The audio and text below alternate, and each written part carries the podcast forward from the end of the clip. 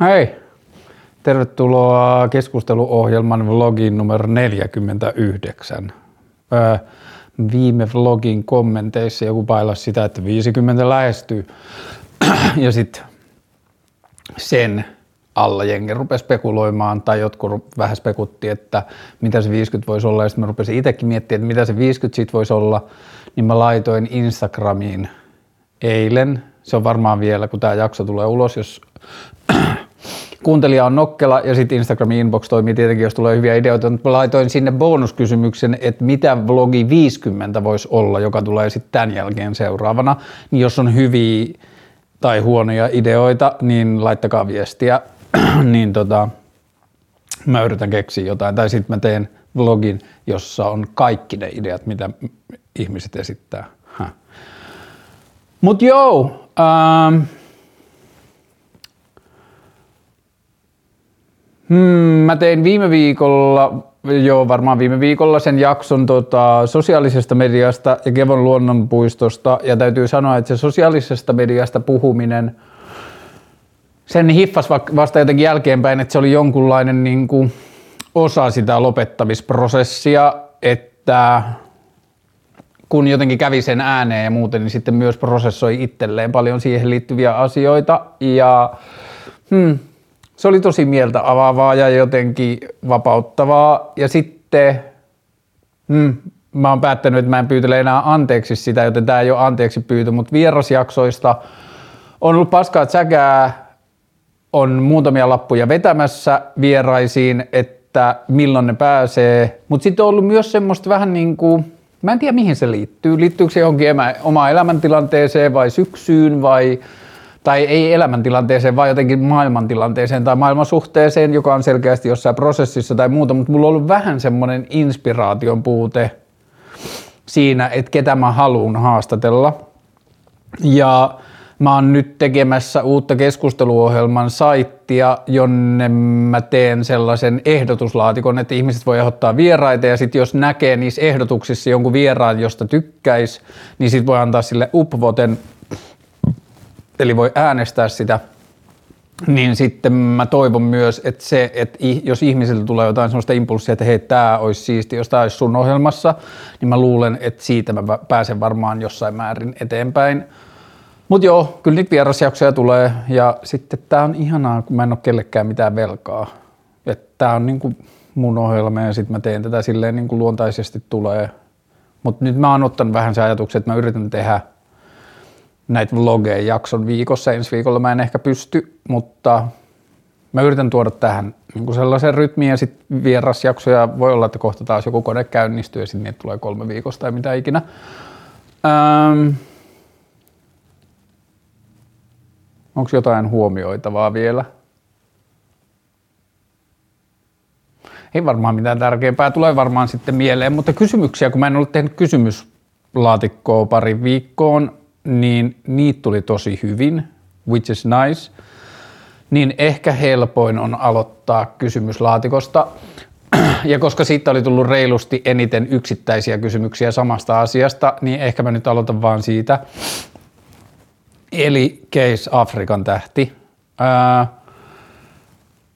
Tämä, että on lähtenyt somesta, on ollut tosi ihanaa siksi, ettei tiedä tai niin kuin semmoinen, mä huomasin sen silloin aikoinaan, kun mä lähdin Facebookista ja Instagrami ei ole käyttö luonteeltaan samanlainen, niin siinä ei ole ihan samanlaista efektiä, mutta kyllä siinä silti on sitä efektiä, mutta silloin kun mä lähdin Facebookista, niin mä huomasin tämän tosi vahvasti, että katso semmoista white noisea, semmoista niin kuin asioita, jotka oli asunut vuokralla omassa mielessä, niin kuin maksamatta vuokraa tai hengailu omassa mielessä maksamatta vuokraa, niin sitten kun lähti sosiaalisesta mediasta, niin ne vaan vaikeni. Semmoinen niin white noise, semmoisia asioita, joilla, niin kuin, joita mietitään, jotka vaan jotenkin kellu siellä oman mielen uumenissa, niin sitten samaan aikaan kun mä lähdin tuosta viimeisestä sosiaalisesta mediasta, niin mä laitoin mun puhelimeen rajoitukset liittyen Iltasanomien Iltalehteen, että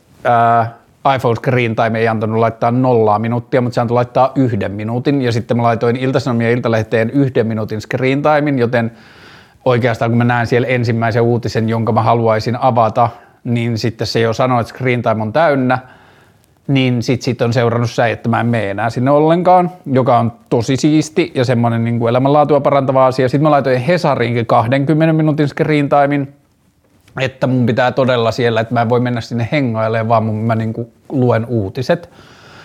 Sitten mä laitoin kaikkiin räpläyssivustoihin, kaikki mitä mä huomasin, että mä menin niin kuin jotenkin prokrastinaation vuoksi hengailemaan, niin mä laitoin kaikkiin niihin mestoihin screen time-rajoitukset ja mun puhelimen käyttö, niin kuin ruutuaika on tippunut jostain neljästä viiva viidestä tunnista päivässä nyt johonkin puoleen toista tuntiin päivässä ja mä luulen, että se tippuu vielä, mutta tähän täytyy myös muistaa se, että mä teen suurimman osan mun duuneista puhelimella, että mä suurimman osan varmaan mun sähköposteista ja sellaista asioista hoidan mun puhelimella ää, tai teen työhön liittyvää selvitystyötä tai muuta. että siihen screen timeen voi laskea senkin melkein, mutta mm, ehkä tämä nyt, että mä oon saanut puhelimen käyttöä muutettua, niin on siirtänyt vähän mun työn tekemistä läppärille. Niin sit mä jo tein sen, että mä poistin iPhoneissa voi tehdä sillä tavalla, että ei poista varsinaisesti applikaatiota, mutta se siirtää jonnekin applikaation libraryin, eli se ei näy siellä käynnistysruudulla enää ollenkaan, että se pitää erikseen haun kautta hakea. Niin sitten mä siirsin 90 prosenttia kaikista mun applikaatioista sinne, ja mulla ei ole enää niin kuin, kotiruudulla muuta kuin joku kello ja sähköposti ja säätiedotus ja pankki ja jotain tällaista – niin mä oon saanut nyt mun puhelimesta tehtyä tosi paljon enemmän semmoisen niin dumb phonein, että se on niin kuin asioiden hoitamiseen. Anyways, tämä kaikki liittyen Afrikan tähtikeskusteluun, että mä oon nyt saanut vähän niin kuin vapautuksen.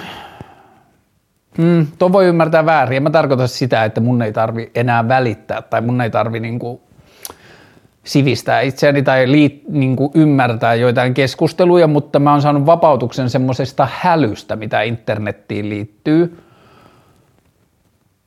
Ja ennen kuin mä puhun siitä Afrikan tähdes, tähtiasiasta laajemmin, niin silloin kun mä huomasin sen Afrikan tähtikeskustelun Hesarista, niin musta sen niin kuin siinä vaiheessa tietenkään mä en ole nähnyt ihmisten niin kuin urpoiluja sosiaalisessa mediassa, niin mä en ole nähnyt niitä niin kuin kaikissa jotenkin näyttävimpiä kannanottoja, mutta että kyllä siinä alussa musta tuntui, että se mulle henkilökohtaisesti se suur, suurin urpo siinä keskustelussa oli media, tässä tapauksessa Hesari, mutta mä oon ihan varma, että iltalehdet on saanut siitä oman, iltapäivälehdet on saanut oman filteinsä siitä myös, mutta mulla tuli semmoinen fiilis, kun mä näin Hesarissa se uutisen, niin Hesari ää, oli sen uutisen kirjoittaessaan ja julkaistaessaan tiennyt, minkä vaikuttu, tai minkä efektin se aiheuttaa, tai mikä efekti sillä on.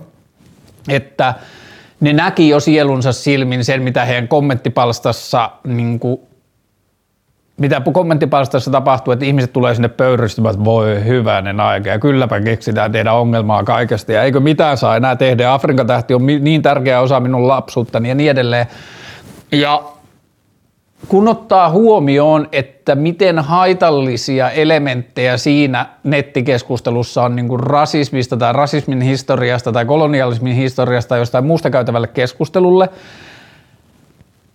niin ehkä mä myös toivoisin vähän valtamedialta jonkinlaista pelisilmää siinä, että esimerkiksi tämä oli selkeästi niin kuin Helsingin yliopistossa tapahtunut asia, ja mulla ei ole vastauksia tähän asiaan, tämä on vain asia, jota mä mietin ääneen, että onko jossain raja, että valtamedia voi todeta, että hei, että tämä on hyvä, että tästä keskustellaan, mutta että se riittää, että yliopistolla käydään tämä keskustelu ja heillä on omat sisäiset kanavansa ja bla bla bla, että ehkä meidän ei tarvi, että jos meillä ei ole mitään annettavaa tähän keskusteluun muuta kuin raportoida siitä ja tuoda se jotenkin internethyönojen raadeltavaksi, niin ehkä meillä ei ole mitään niin kuin hyödyllistä positiota tässä keskustelussa. Tämä voi olla – uncivilized opinion tai että mä en ole penkonut tätä asiaa tarpeeksi, mutta se oli se ensimmäinen fiilis, mikä mulla tuli, kun mä näin sen uutisen siellä Hesarin sivulla, että onko teidän pakko kirjoittaa tästä vai onko tämä vaan hyvää klikkiruokaa, että onko tämä asia, josta voidaan taata, että siitä syntyy nettikeskustelua ja sitä linkkiä jaetaan.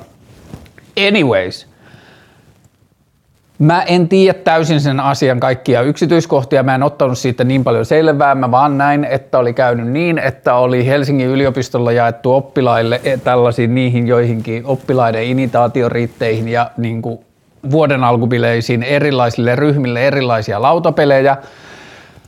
Ja sitten nämä eri ryhmät teki näiden lautapelien teeman mukaisesti tai lautapelien hengessä pukeutumista tai jotain leikkejä tai jotain, mitä ikinä ne tekikään, riippuen lautapelistä.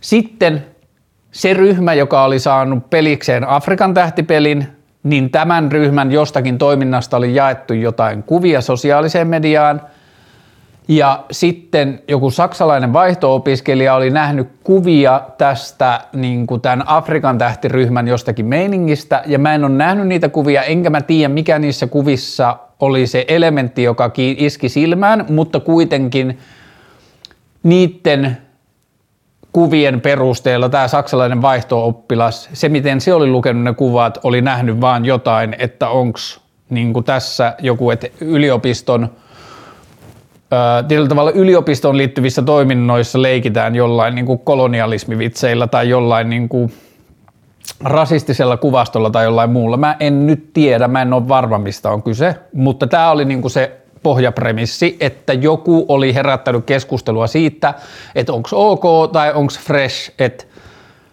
on joku tämmöinen peli, johon suhtaudutaan tällä tavalla, että sitten leikkisästi vaan tehdään jotain vitsiä, bla bla bla, ja mihin tämä peli liittyy. No, sitten siitä seurasi tietenkin kaiken maailman keskustelua ja sitten seurasi internetpöyristelyä ja sitten viimeksi eilen illalla mun lapsuuden kavereiden WhatsApp-ryhmä niin kuin vaikutti hetken aikaa Twitter-seinältä ja mun rupesi ahistaa ihan tosi paljon, että mun lapsuuden kaverit keskusteli keskenään siitä, että joku kysyi, että että voiko hyvänä aika, että eikö ole mitään rajaa ja sitten jako jotain meemejä siitä, että shakkilauta, niin kuin, että shakkilaudasta oli tehty joku tämmöinen meemi, että sakissa ei saa tehdä enää näitä asioita, kun ne voi loukata joitain ihmisiä, bla bla bla. Sakkiin, sa, en tiedä mikä mun kurkussa on, mutta aina kun mä painan rekkiä näihin vlogeihin, niin sit mun ääneen tulee joku juttu. Bear with me. Ää, niin, että oli joku meemi jostain niin kuin shakkilaudasta, sitten oli joku toinen meemi jostain, että jengi oli jossain terapiaistunnossa ja mulle on tullut traumaja jostain Afrikan tähtien pelaamisesta ja bla bla, semmoista niin kuin tyhmää urpoilua siitä asiasta ja että että joo joo, on varmaan aiheellisia rasistisia keskusteluja, mutta kyllä joku roti pitää olla, että jos, ei edes, jos Afrikan tähtikin on liian ongelmallinen jotain tällaista, niin ehkä, mä en tiedä, kuinka paljon mulla on mitään järkevää asiaa tähän niin kuin keskusteluun, mutta kun tästä Afrikan tähdestä oli tullut niin monia niin kuin aihepyyntöjä tonne boksiin, niin mä haluan sanoa siitä jotain. Mutta mun pointti siihen liittyen on se, että jos ajatellaan Afrikan tähteä pelinä, Afrikan tähden pelin henki on se, että kun me ollaan pelattu Afrikan tähteä, niin me ollaan ilman kyseenalaistamatta tai ilman, että siihen on liittynyt mitään keskustelua tai mitään problematiikkaa, niin meidän pelin tehtävä on ollut niin kuin ajatuksessa itsenämme pelata Afrikan mantereella peliä, jossa me etsitään timantteja Afrikan mantereelta ja voittaja saa timantit. Ja jos sitä ajatellaan yksinkertaistettuna tai ajatellaan sitä laajemmassa kuvassa, niin kysehän on tietyllä tavalla – Kyseessä on jäänne siitä, miten normaalia kolonialismi on ollut silloin, kun kolonialismia on isoimmin harjoiteltu. Se peli on tehty 51. Ja me ollaan pelattu sitä, mä oon pelannut sitä 80-luvun lopusta 90-luvun loppuun, give or take. Ja Mä oon pelannut sitä kulttuurissa, jossa siihen ympärille ei ole liittynyt minkäänlaista keskustelua siitä, että hei, että mistä on syntynyt ajatus, että me eurooppalaiset voidaan mennä Afrikkaan ja tutkia, onko siellä ö, jotain arvokasta, ja sitten jos me löydetään jotain arvokasta siellä, niin sitten me voidaan oman mielemme mukaan ö, välittämättä paikallisasukkaiden oikeudesta omiin niin kuin, rikkauksiinsa tai omaan maahansa tai johonkin muuhun, niin välittämättä siitä me kilpaillaan eurooppalaisina siitä, että kuka kerkeää ensimmäisenä. Ja nyt mä yritän käydä myös kaikki ne niin kuin, internetin että vitun spede, että luulet sä, että siinä pelissä on siitä kysymys, bla bla. Ei, siinä pelin taustalla on se taustaoletus tai se kumpuaa siitä ajatuksesta, millä se peli toimii samalla logiikalla kuin millä eurooppalaiset meni aikoinaan Afrikkaan ja teki siellä tuhojaan ja teki siellä asioita. Ja me ollaan viimeisen 10-15 vuoden aikana opittu käymään tai opetellaan edelleen käymään lukuisia eurooppalaisten tai niin kuin hyväosaisten valkoihoisten ja hyväosaisten valkoihoisten miesten ja hyväosaisten eh, valkoihoisten pohjoiseurooppalaisten miesten suhdetta ympäröivään maailmaan, omistamiseen, valtaan, toisiin sukupuoliin, kaikkeen siihen, että siihen liittyy miljoona keskustelua. Ja kun joku laittoi eilen sinne mun kavereiden WhatsApp-ryhmää, että joo joo, on varmaan jotain rasismikeskusteluja, mutta joku roti pitää olla, niin sitten mä vaan laitoin, mä laitoin, mä yritin olla osallistumatta, osallistumatta siihen keskusteluun, mutta mä laitoin siinä kohtaa vaan, että mä toivois, tai että se joku roti pitää olla, läppä voisi olla aiheutettu tai oikeutettu, jos edes joskus joku niistä joku rodun huutajista, jo, jonkun rodin huutajista – ilmaisis jonkun rasismiin, käytävän, rasismiin liittyvän tai rasismista käytävän keskustelun olevan oikeutettua. Et mä en ole koskaan nähnyt, että ne samat ihmiset, jotka peräänkuuluttaa, että no vittu, joku järki tässä keskustelussa pitää olla liittyen feminismiin, liittyen sovinismiin, liittyen rasismiin, mihin tahansa, että ne sanoisivat, että okei, että tämä keskustelu, mitä sovinismista tai kulttuurisesta omimisesta tai rasismista tai kolonialismista tai jostain muusta, niin tämä keskustelu on hänen mielestään oikeutettua, mutta nyt tämä Afrikan tähtikeskustelu menee liian pitkälle. Ja mä en ole nähnyt sitä. Mä näen aina vaan sen, että huudetaan sitä joku roti ja se Afrikan tähtikeskustelu menee liian pitkälle, mutta onko niiden mielestä tai onko siinä ajattelussa mitään rasismiin, kolonialismiin, sovinismiin, mihin tahansa liittyvässä keskustelussa, onko mitään sellaista keskustelua, joka on aiheellista? Samassa WhatsApp-ryhmässä, tämä niin mun WhatsApp-ryhmät alkaa olla niin kuin, siunauksellisesti viimeisiä paikkoja, missä mä näin internetkeskusteluja enää. Ja sitten mä rupean niin nyt kyseenalaistamaan niidenkin roolia elämässäni. ne ihmiset ja ne ystävät ja kaikki se on vitun tärkeitä mulle, mutta sitten mä yritän miettiä, että niin kuin, tai okei, mä kyseenalaistan laajasti nyt sitä, että minkälaisiin keskusteluihin mä haluan altistaa itseäni. Mutta samassa boksissa käytiin viikko aikaisemmin keskustelu siitä, että menikö kisun anteeksi pyyntö liittyen cornrowseihin tai noihin braidseihin liittyen vain elämäohjelmassa, että menikö se nyt liian pitkälle ja onko siitä anteeksi pyynnöstä antirasistiselle keskustelulle enemmän haittaa kuin hyötyä, bla bla bla, niin mä luulen, että tässä keskustelussa poljetaan tietyllä tavalla paikallaan ja, tietyt, ja se on niinku ehkä yksi sellaista syistä, minkä takia mä haluan myös pois niiden äärestä, koska mä en näe niissä hirveästi kehitystä tapahtuvan, että on ihmisiä tai keskustelualueita tai ryhmittymiä tai mitä, miten ikinä se osoitetaan, niin joissa on tietyllä tavalla muodostettu kannat näistä asioista.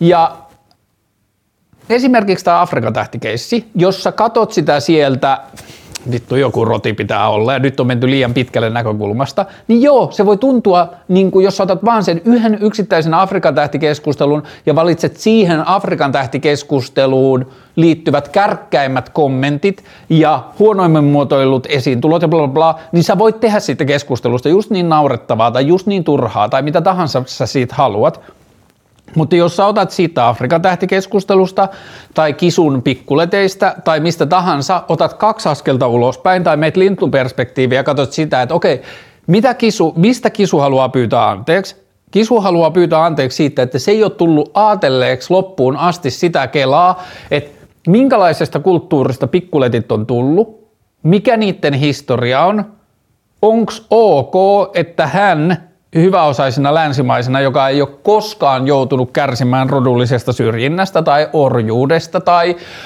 mustien ihmisten öö, vangitsemiskulttuurista tai vankilakulttuurista Amerikasta tai jostain muusta, että onko ok, että hän ihmisenä, joka ei ole koskaan joutunut kärsimään mistään tällaisista asioista, tekee itsestään viileämpää tai kuulimpaa tai jollakin tavalla niin swaggerimpää käyttämällä – sellaisia elementtejä, jotka on syntynyt siitä sorrosta, mitä me ollaan aiheutettu isoille kulttuuri, kulttuuriympäristöille. Ja joo, monesti, en tiedä tuliko kisun tapauksessa, mutta monesti kun esimerkiksi puhutaan pikkuleteistä, niin sit mustakin, munkin sisältä nousee se, että niin, mm, mutta eikö se ole siistiä, että jossain löydetään joku asia, joka liittyy johonkin ja sitten me voidaan käyttää niitä ristiin ja sitten että meillä on ollut ranskalaiset letit, jotka on vähän samanlaiset, niin eikö se ole siistiä, että me voidaan ottaa jotain ideoita ranskalaisleteistä ja sitten me voidaan ottaa jotain ideoita cornrowseista tai braidseista ja sitten me voidaan käyttää niitä sekaisin ja pukea niitä vaikka valkoisen hääpuvun kanssa tai mitä tahansa. Että eikö se ole siistiä, että me kerätään kaikkia inspiraation lähteitä ja vaikuttimia, mitä maailmalla on kerätty ja käytetään niitä ristiin.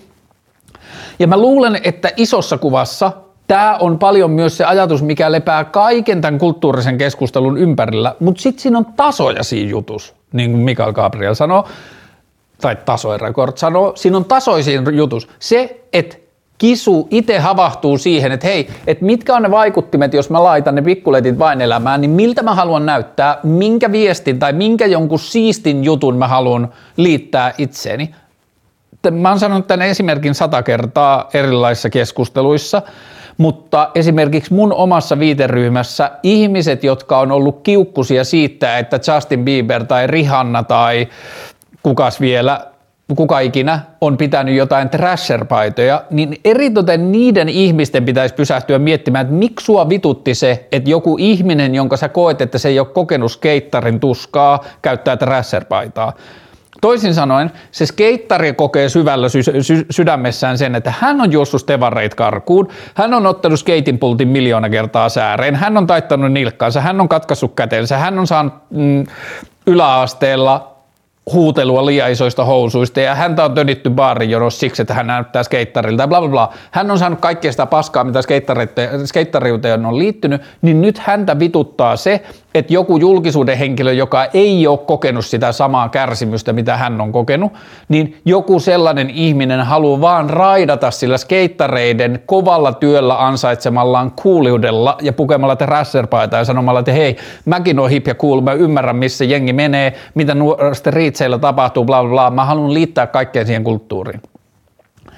Niin vaikka skeittaus on ihan vitusti eri asia kuin esimerkiksi mustan ihmisen kokemukset tai mm, lukuisan erinäköisen tai eri taustasta olevan ihmisen kokemukset erilaisissa kulttuureissa, niin sen skeittauksen ja sen trasserin omistajuuden kokemisen kautta ihminen voi yrittää samaistua siihen, mistä puhutaan, kun puhutaan siitä, siitä että onko ok että kisu laittaa braidsit näyttääkseen tietynlaiselta tai henkiäkseen tietynlaista ilmapiiriä vain elämää ohjelmassa, ollakseen kuulimpi, ollakseen katuuskottava, bla bla. Minkälainen hinta niistä braidseista on pitänyt maksaa niin kuin vuosisadan tai 200 tai 300 vuoden aikana, että niistä on tullut jotain eksoottista tai niistä on tullut jotain, jota me katsotaan jollakin tavalla ihaillen tai ihmiset, jotka pitää niitä breitsejä, kantaa ne tietynlaisella ylpeydellä tai muuta, niin mikä on se hinta, mikä niistä on pitänyt maksaa? Ja mä luulen, että esimerkiksi Braids-keskustelussa on aika vähän mielipiteitä, jossa ihmiset sanoisivat, että koskaan maailmanhistoriassa tai tulevaisuudessa ihmiset eivät saa käyttää tietynlaisia pieniä lettejä päässään. Siinä ympärillä käydään nyt keskustelua siitä, että hiffataanko me valkoisena kulttuurina tai valkoisena yhteiskuntana tai valkoisena niin kuin, valtana – mikä meillä on ollut tai mikä me ollaan otettu vuosisatojen aikana, niin hiffataanko me, mikä on ollut meidän kult, niin kuin rooli siinä, että niistä pikkuleteistä on tullut se, mikä niitä on ollut, ja onko ok, että me pyritään vaikka tekemään taloudellista menestystä, vaan poimimalla erilaista kulttuureista asioista, asioita, jotka meidän mielestä on kuulia kyseenalaistamatta sitä, että mikä niiden historia ja polku siihen tilanteeseen on ollut. Ja mä en tiedä, mä en oo tällaisten asioiden asiantuntija, mä en oo välttämättä hirveän sivistynyt niissä asio- näissä asioissa, mutta mm, musta se kuulosti ihan freshiltä, että ää, Afrikan, tähden, Afrikan tähteä valmistava pelifirma oli miettinyt tai ilmoitti ehkä jo, mä en ole lukenut näitä asioita niin tarkkaan, mutta ehkä oli jopa ilmoittanut jo niin, että jatkossa heidän pelinsä mukana tulee olemaan pieni lehtinen, joka puhuu kolonialismin, kolonialismin historiasta, joka olisi musta tosi fresh. Se olisi tosi pieni, yksinkertainen asia, että selitetään, että hei, että silloin kun tämä peli on tehty, niin silloin ei ole edes osattu ajatella sitä ongelmallisuutta, mitä siihen ajatukseen liittyy, että hei, että mennäänpäs Afrikan mantereelle ja valitaan, lähdetäänkö Kairosta vai Dangierista ja sitten katsotaan, kuka saa ensimmäisenä käsiinsä afrikkalaisten timantit, bla bla bla. Niin musta se tuntuisi aika fressiltä. Mutta nämä asiat on mun mielestä kiinnostavampaa keskustella niin, että me keskustellaan tästä asiasta ilman, että me keskustellaan Afrikan tähdestä tai ilman, että me keskustellaan kisun pikkuleteistä, vaan me keskustellaan siitä ilmiöstä laajemmin, mistä siinä puhutaan, mistä on kyse. Ja tämä sama on helposti laajennettavissa johonkin naisvihamielisyyteen tai misogyniaan tai miesten niin kuin raiskausvitsikulttuuriin tai niin kuin kaikkeen, että sä voit loputtomasti sanoa, että joo, joo, eikö mitään saa enää sanoa ja eikö, eikö mikään ole ok ja kaikki kun pitää tehdä ja mitä mun lapsuus muistaa, bla bla Ota askel taaksepäin ja mieti, mikä se kokonaisuus siinä asiassa on. Mistä tässä yritetään puhua ja mihin meitä yritetään herättää. Eikö kyse kuitenkin loppujen lopuksi siitä, että me yritetään havahduttaa A, kaikki se paska, mitä me ollaan aiheutettu, öö, mitä me voidaan oppia siitä ja mitä me voidaan tehdä, että me ei päästettäisi mitään kulttuuria jatkossa sellaiseen pisteeseen, että se luulee, että sillä on oikeus käsitellä muiden ihmisten oikeutta elää tai muiden ihmisten ää, maita tai jotain muuta sellaisessa niin kuin, et yksi, mikä siellä keskustelussa oli joku, että ensin meiltä vietiin Mustapekka ja nyt viedään Afrikan tähti. Ja sitten mä laitoin siihen jossakin vaiheessa, että hetkinen, että ensin kyllä vietiin jotain muuta vähän tärkeämpää, että vietiin pohjoisamerikkalaisilta maat ja elintuloja ja sitten vietiin ää, afrikkalaisilta vietiin itsemääräämisoikeus ja me ollaan viety vaikka vitusti vaikka mitä tärkeämpiä asioita kuin Mustapekka tai Afrika, Afrikan tähti. Et ne Mustapekka ja Afrikan tähti ei voi olla ne kohdat, josta aloitetaan miettimään, että mitä on vienyt ja kuka on vienyt ja keltä. Mutta mm, kun mä ajaudun kierroksille tästä asiasta tai kun mä vähän kiukustun, niin mä en kiukustu Afrikan tähdestä, mä kiukustun siitä, että miksi meille on niin vaikeaa nähdä metsää puilta sen suhteen, että mikä se keskustelu on. Ja joo, ja mä tiedän, näihin asioihin liittyy myös, että sitten jos jos seuraa sitä afrikka niin keskustelua sieltä kriittisestä näkökulmasta, niin siellä on internetkeskusteluissa on ihan vitusti kaikkea identiteettipolitiikkaa ja kaikkea muuta, joista voi niin kuin, tehdä naurunalaista tai johon voi suhtautua pilkallisesti tai joiden varjolla voi tehdä itselleen selväksi, että ei tämä mikään oikea ongelma, että jengi vaan haluaa päteä jengi vaan haluaa niin kuin, ottaa roolia internetissä. Joo, se ilmiö löytyy kaikista internetin osasuunnista, että joka paikassa internetissä ja joka paikassa yhteiskunnallista ja poliittista keskustelua ihmiset käyttää erilaisia aiheita oman internet-identiteettinsä tai maailman-identiteettinsä rakentamiseen. Sellaista on aina ollut, internetin aikana sitä on ollut vaan enemmän ja se on mun mielestä vaan pikkumaista laiminlyödä se keskustelu vaan sillä varjolla, että tähän voi tai joidenkin osalla tähän liittyy identiteettipolitiikkaa. Se ei tee sitä itse aiheesta merkityksetöntä ja se ei tee sen aiheen takana olevista kärsimyksistä ja väärintekemisistä jotenkin mitättömiä, että sen pinnalta löytyy identiteettipolitiikkaan liittyviä asioita. Okei, mä palaan tähän, jos ö, tähän liittyy, näissä kesku- kysymyksissä on jotain, joka herättää mun ajatukset uudelleen siihen aiheeseen, mutta ehkä tässä nyt kuitenkin. Hmm, tärkeimmät huomiot tähän liittyen. Ja sitten musta samaan aikaan tuntuu, että kun mä selitän, puhun tästä Afrikan tähdestä, niin musta tuntuu, että mä oon keskustellut, tai niin kuin, että tästä asiasta on esimerkiksi näissä vlogeissa keskusteltu jo näiden viiden, kohta 50 vlogijakson aikana 5 tai 10 kertaa niin, että se Afrikan tähti on vaan vaihtunut siinä, että siinä on ollut joku muu asia kerta toisensa jälkeen, että ihmiset on, että no nyt internetissä on pöyristy tästä ja tästä, että onko tämä nyt jotenkin aiheellista ja niin edelleen. It is what it is. My two cents. Uh, koronapassi oli toinen, mistä tuli uh, useampi viesti ja Mä oon sanonut tästä aika, aikaisemminkin, ja mä sanon uudelleen, että voi olla, että mä en ymmärrä joitakin koronapassiin liittyviä argumentteja tai rokotekriittisyyteen tai joihinkin niin tähän laajempaan koronakeskusteluun liittyviä argumentteja. Voi olla, että mä en tiedä kaikkea tai mä en ole kuullut kaikkia argumentteja tai mä en ole päässyt keskustelemaan niistä asioista tai sit mä oon vaan daiju, että mun näkökulma näihin voi olla niin kuin liian yksinkertainen, että mä en ole vaan ymmärtänyt jotain poitteja – ja sen takia mä toivon, että jos tästä ohjelmasta kuulee tai joku kuuntelee, joka on jotenkin vahvasti eri mieltä ja kokee, että mä en vaan ymmärrä sitä keskustelua, niin on yhteydessä muuhun vaikka Instagramin tai minkä tahansa kautta, niin mä haluaisin myös ehkä, että mä ottaisin ohjelmaan vieraaksi joku sellaisen, joka näkee jotenkin, että mä en niin kuin ymmärrä tätä keskustelua. Mitä, mutta koronapassiin liittyen öö, Ota, täällä oli se yksi kysymys, jossa sanottiin koronapassista. Hetki. Ää, koronapassi.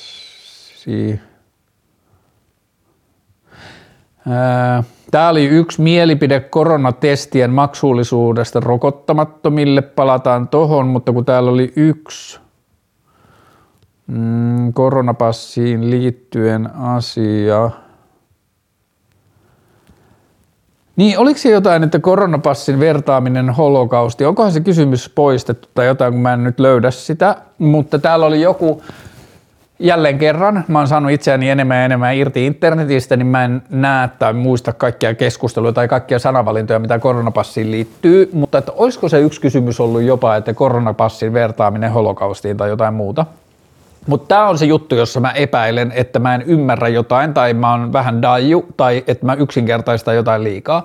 Mutta miten koronapassi näyttäytyy mulle, niin jos mä oon ymmärtänyt oikein, niin koronapassiin riittää X määrä rokotuksia, siihen riittää sairastettu korona – ja siihen riittää negatiivinen koronatesti, joka on tarpeeksi uusi. Jos mä oon ymmärtänyt oikein, niin nämä kaikki kolme on asioita, jotka lasketaan koronapassin hyväksyttäväksi asiaksi ravintolassa, jossa on esimerkiksi koronapassin tarkistusovella. Ja ensinnäkin, jos mä oon ymmärtänyt oikein, niin se on vapavalintainen. Ravintola itse saa käyttää sitä koronapassia ovelle, jos haluaa, että ilmeisesti kuitenkaan ei ole niin, että valtio vaatii, että ravintolat ei saa päästää ketään sisään, joka on koronapassin joka ei täytä koronapassin ehtoja. Ilmeisesti ei ole niin. Mun käsittääkseni on niin, että baari tai ravintola saa itse päättää, että meillä on koronapassivaatimus. Okei, jos sovitaan näin, jälleen kerran, mä, luultavasti ihmiset internetissä korjaa mua, jos mä oon ymmärtänyt tämän väärin, mutta sovitaan nyt tämän argumentin vuoksi niin, että ravintola saa itse päättää. Toisin sanoen se ihminen, johon palataan kohta myöhemmin, mutta joka ei halua mennä siihen koronapassin esittäviin vaatimuksiin tai joka ei hyväksy niitä, niin silloinhan sillä on ensimmäinen steppi on se, että se voi todeta, että tämä ei ole ravintola, johon mä haluan mennä. Että tämä on vähän sama asia kuin se, että mä en halua mennä – Onnella tai Giglinmarillin tai niin kuin sen tyyppisiin ravintoloihin, koska mä en pidä siitä musiikista, mitä siellä on, tai että mä en samaistu sen ää, kävijäkunnan kanssa tai mun ennakkoluulojen ää, mukaisen kävijäkunnan kanssa ja niin edelleen, niin – tämä on niin kuin samanlainen asia kuin se musiikin valinta siellä ravintolassa, että ravintola voi itse rakentaa identiteettiään, että me ollaan tällainen baari ja sit sä asiakkaana päätät, että onko se baari sellainen, joka kiinnostaa sua. Ja jos sä et usko koronarajoituksiin tai sä et usko jotenkin koronapassiin, siitä ehkä myöhemmin, niin sitten hän se ravintola tekee itsensä sulle epähaluttavaksi tai se ei ole semmoinen mesta, johon sä haluat mennä koska niillä, niin kuin, niillä on eri meno kuin sulla on. Eikö niin? Että tämä on se, että, että kun valtio ei vaadi sitä ravintoloilta tai baareilta, niin sitten se on vaan ne ravintolat ja baarit, jotka toimii eri lailla tai näkee maailman eri lailla kuin sinä, niin sitten se on vaan niin kuin yksi tämmöinen jako. Mutta sitten mennään siihen seuraavaan asiaan.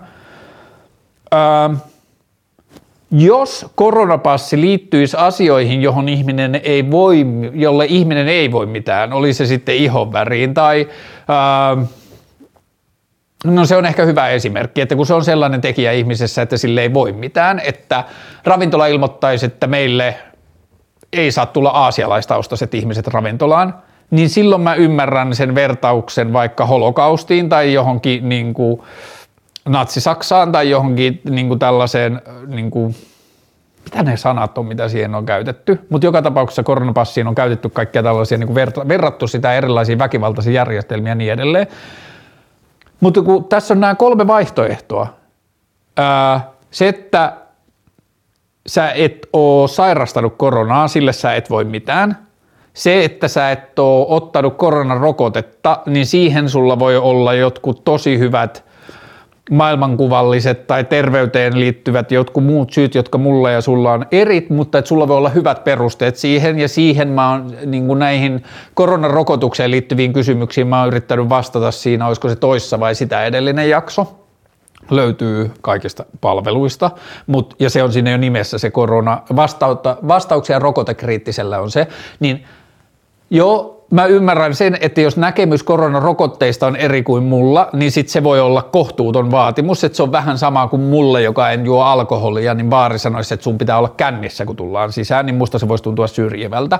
Mutta sitten kun siinä on tämä vaihtoehto kolme, että negatiivinen koronatesti, jos mä oon ymmärtänyt oikein, niin se riittää, kun se on tietyn ikäinen, niin se riittää koronapassin ää, ehdoksi, että sä pääset baariin, joka vaatii koronapassia, jos sä oot ottanut negatiivisen testin, niin siinä kohtaa sen koron, niin sen negatiivisen testin kohdalla mä en ymmärrä, että mikä siinä on se holokausti viittaisi tai muuta, että miksi se on liikaa vaadittu, että jos me muut ihmiset yhteiskunnassa – nähdään, että täällä on tämmöinen kulkutauti, joka aiheuttaa ihmisille vakavia terveysongelmia ja kuolemaa ja bla bla bla, niin kuin on aiheuttanut erilaisia asioita ja me halutaan saada, halutaan saada se kuriin, niin me pyydetään sulta, että jos sä tuut meidän tiloihin, jossa on paljon ihmisiä pienessä tilassa, niin me haluttaisiin, että sä käyt laittamassa ohuen testitikun sun nenään, ja käy tsekkaamassa, että sulla ei ole sitä tautia, johon me muut uskotaan, että siitä on haitallisia vaikutuksia yhteiskunnalle ja yksilöille,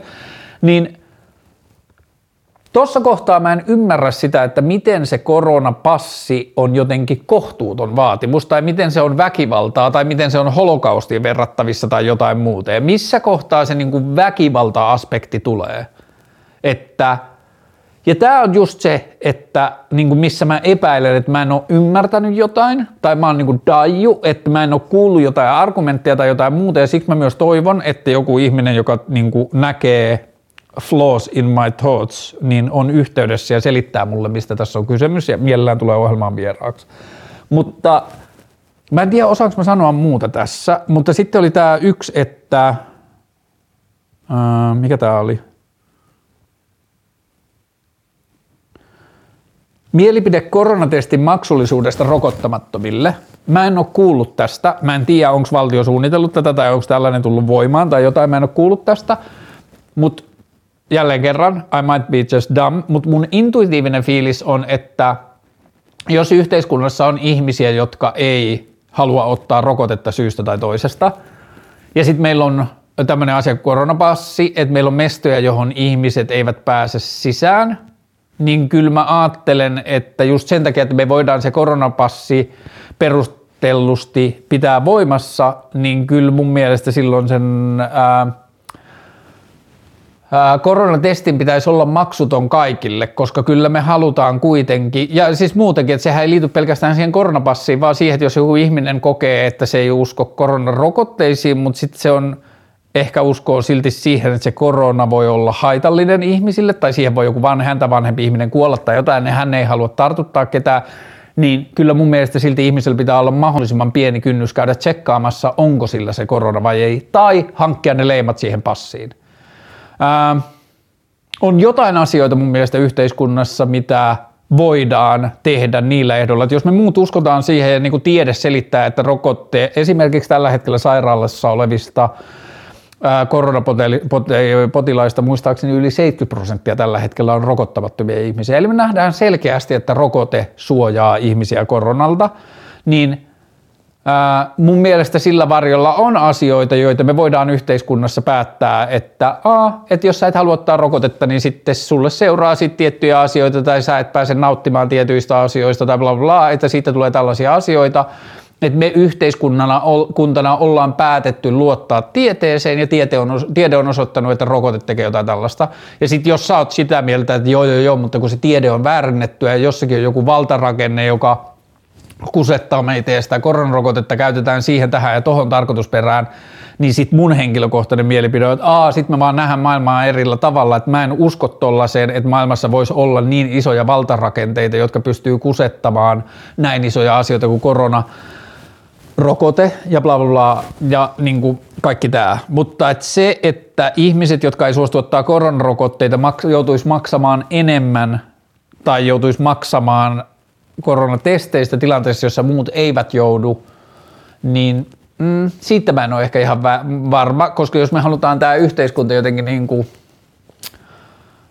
auki mahdollisimman nopeasti, niin sitten on kaikkien etu, että oli se syy tai tausta mikä tahansa, niin ihmiset, joilla on korona, olisi poissa tartuttamasta sitä tai hoitaisi sitä asianmukaisin, niin kuin tarpeenmukaisin keinoin. Niin sen takia mä en ehkä dikkaa sitä ajatuksesta, että ihmiset, että me laitettaisiin koronatestille niin kuin ihmisen lähtökohdista riippuen niin kuin hintoja. Ja sitten ehkä viimeinen koronaan liittyvä asia, jota mä oon vähän itse ihmetellyt nyt, on se, että öö, Jälleen kerran, jos mä oon ymmärtänyt oikein, niin viimeisimmät maskisuositukset on sanoneet, että okei, että nyt tilanne on sellainen, että, ei, että ihmiset voivat käyttää omaa harkintaa sen maskin suhteen, että Hesari oli silloin, kun se ö, tuli pari viikkoa sitten tämä viimeisin maskisuositus, niin Hesari oli kirjoittanut sen muotoon, että nyt ihminen, joka haluaa käyttää maskia, voi käyttää sitä perustellusti, mutta samaan aikaan ihminen, joka ei halua käyttää maskia, niin hänelläkin on siihen perustelut ja oikeutus, että hänen ei enää tarvitse käyttää maskia ja sitten siihen liittyy jotain poikkeuksia, jotain paikkoja. Niin se, mikä on yllättänyt mua, on se, että kun mä oon niin kuin ihan silleen kuopinut maata sen kanssa, että mun ei tarvitse käyttää maskia ja kumpa mä pääsen maskista eroon. Ja heti kun mä luin ton, niin mä olin silleen, että haa, fuck nice, että mä en käytä enää maskia milloinkaan mullon, kun se on niin kuin about pakko tai sitä niin kuin oikeasti vaaditaan. Niin mä oon ollut yllättynyt, että ihmiset tuntuu olevan huomattavasti enemmän ok tai jopa haluavan käyttää maskia enemmän kuin mä. Ja mä olin jotenkin olettanut, että ihmiset suhtautuisi maskiin samalla lailla, että kumpa tämän saisi pois, kumpa tämän saisi pois. Ja heti kun tulee ensimmäinenkin puolikas viesti, että mm, ehkä ei ole pakko enää käyttää maskia niin paljon, niin ihmiset luopuisi siitä saman tien. Mutta tämä yllätti mua, että mun ja yhteiskunnan kela maskiin liittyen oli ehkä vähän erilainen kuin, tai suhde oli erilainen kuin mä olin jotenkin ajatellut, mitä se olisi. Okei, sitten muihin aiheisiin. Ää, autokuume. Ää,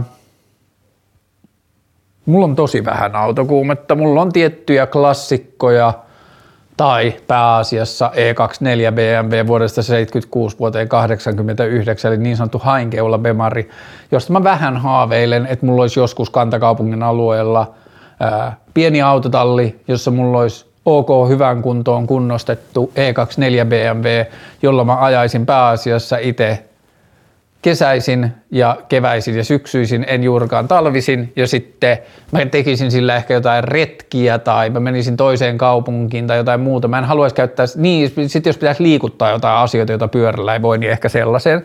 Ja sitten mä lainaisin tai vuokraisin tai mitä ikinä sitä mun ystäville tai tuttaville, jotka haluaisi viedä vaikka niiden poikaystävän ajelulle kauniilla autolla tai jotain muuta, että mä yrittäisin löytää siihen mahdollisimman paljon yhteiskäyttöä silloin, kun mä en itse tarvi sitä. Niin toi on niinku ainoa autohaave, mihin, mikä mulla on. Siihen ei liity hirveästi semmoista niinku painetta tai energiaa, että sen pitäisi tapahtua. Se on vaan musta hauska ja romanttinen ajatus, että se joskus tapahtuisi, mutta mä en hirveästi tee asioita sen eteen, että se tapahtuisi. Että se on vaan sellainen juttu. Muuten mä en niinku, Mä ajattelen autoa tai autoja ihan tosi tosi harvoin. Nyt mä oon lähdössä ensi viikolla Punkaharjulle, niin mä lainaan mun ystävältä autoa, joka on perheellinen ihminen ja asuu keskustassa ja on joitain asioita, mihin tarvitsevat autoa. Ja sitten mä kysyin, että voisiko saada niin kuin ensi viikolla muutamaksi päiväksi, muutama, muutamaksi päiväksi auton lainaan. Ja sitten se sanoi, että joo, että – siihen se on tarkoitettu, että silloin kun me ei tarvita, niin sitten ystävät ja tuttavat voi sitä käyttää. Niin mä toivoisin, että me autokulttuuri menisi enemmän yhteiskäyttöön, bla bla bla. On paljon kauniita autoja. Mä kävin katsomassa uuden Bondin ja aina kun mä näen sen DB9, sen ekan DB9, niin mun sydämessä sykähtää. Se on ihan helvetin kaunis auto. on paljon kauniita autoja, mutta mulla ei ole ehkä sellaista henkilökohtaista tarvetta omistaa sellaista.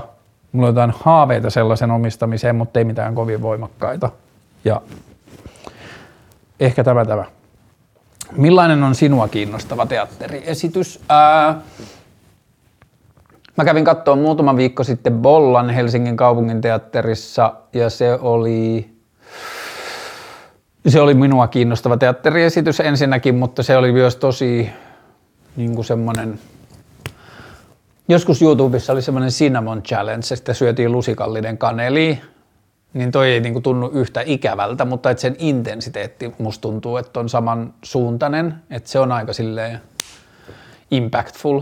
Öö, siihen tuli tai tulee pian keväälle lisänäytöksiä, niin jos se kiinnostaa, niin se on ollut lähes loppumyyty koko syksy, niin siihen tulee keväälle kohta näytöksiä, tai jos ei tullut jo, niin sitten tarkkaille lähiteatterisi internetsivuja. Mm, Mutta se kiinnosti mua ja se kertoo mm, tarinoita ihmisistä ja se kertoo tarinoita lähihistoriasta ja se auttoi mua ymmärtämään jotenkin niin kuin jossain määrin niin kuin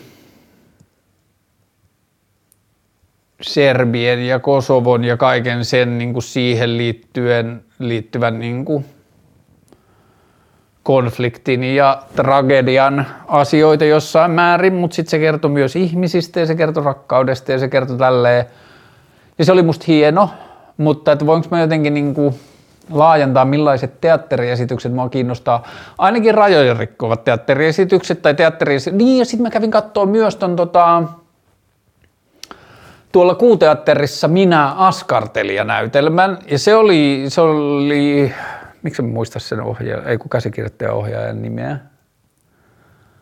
No se ehkä tulee kohta, mutta A, se oli tosi hauska. Se oli niin kuin, jos Bolla oli draamaa ja tragediaa, niin tämä oli niin kuin sit komediaa ja farssia ja jotain sellaista, mutta se oli tosi hauska, se oli tosi outo, se oli tosi absurdi ja se oli sekoileva, jotka kaikki oli mun mielestä siinä kontekstissa tosi hyviä piirteitä.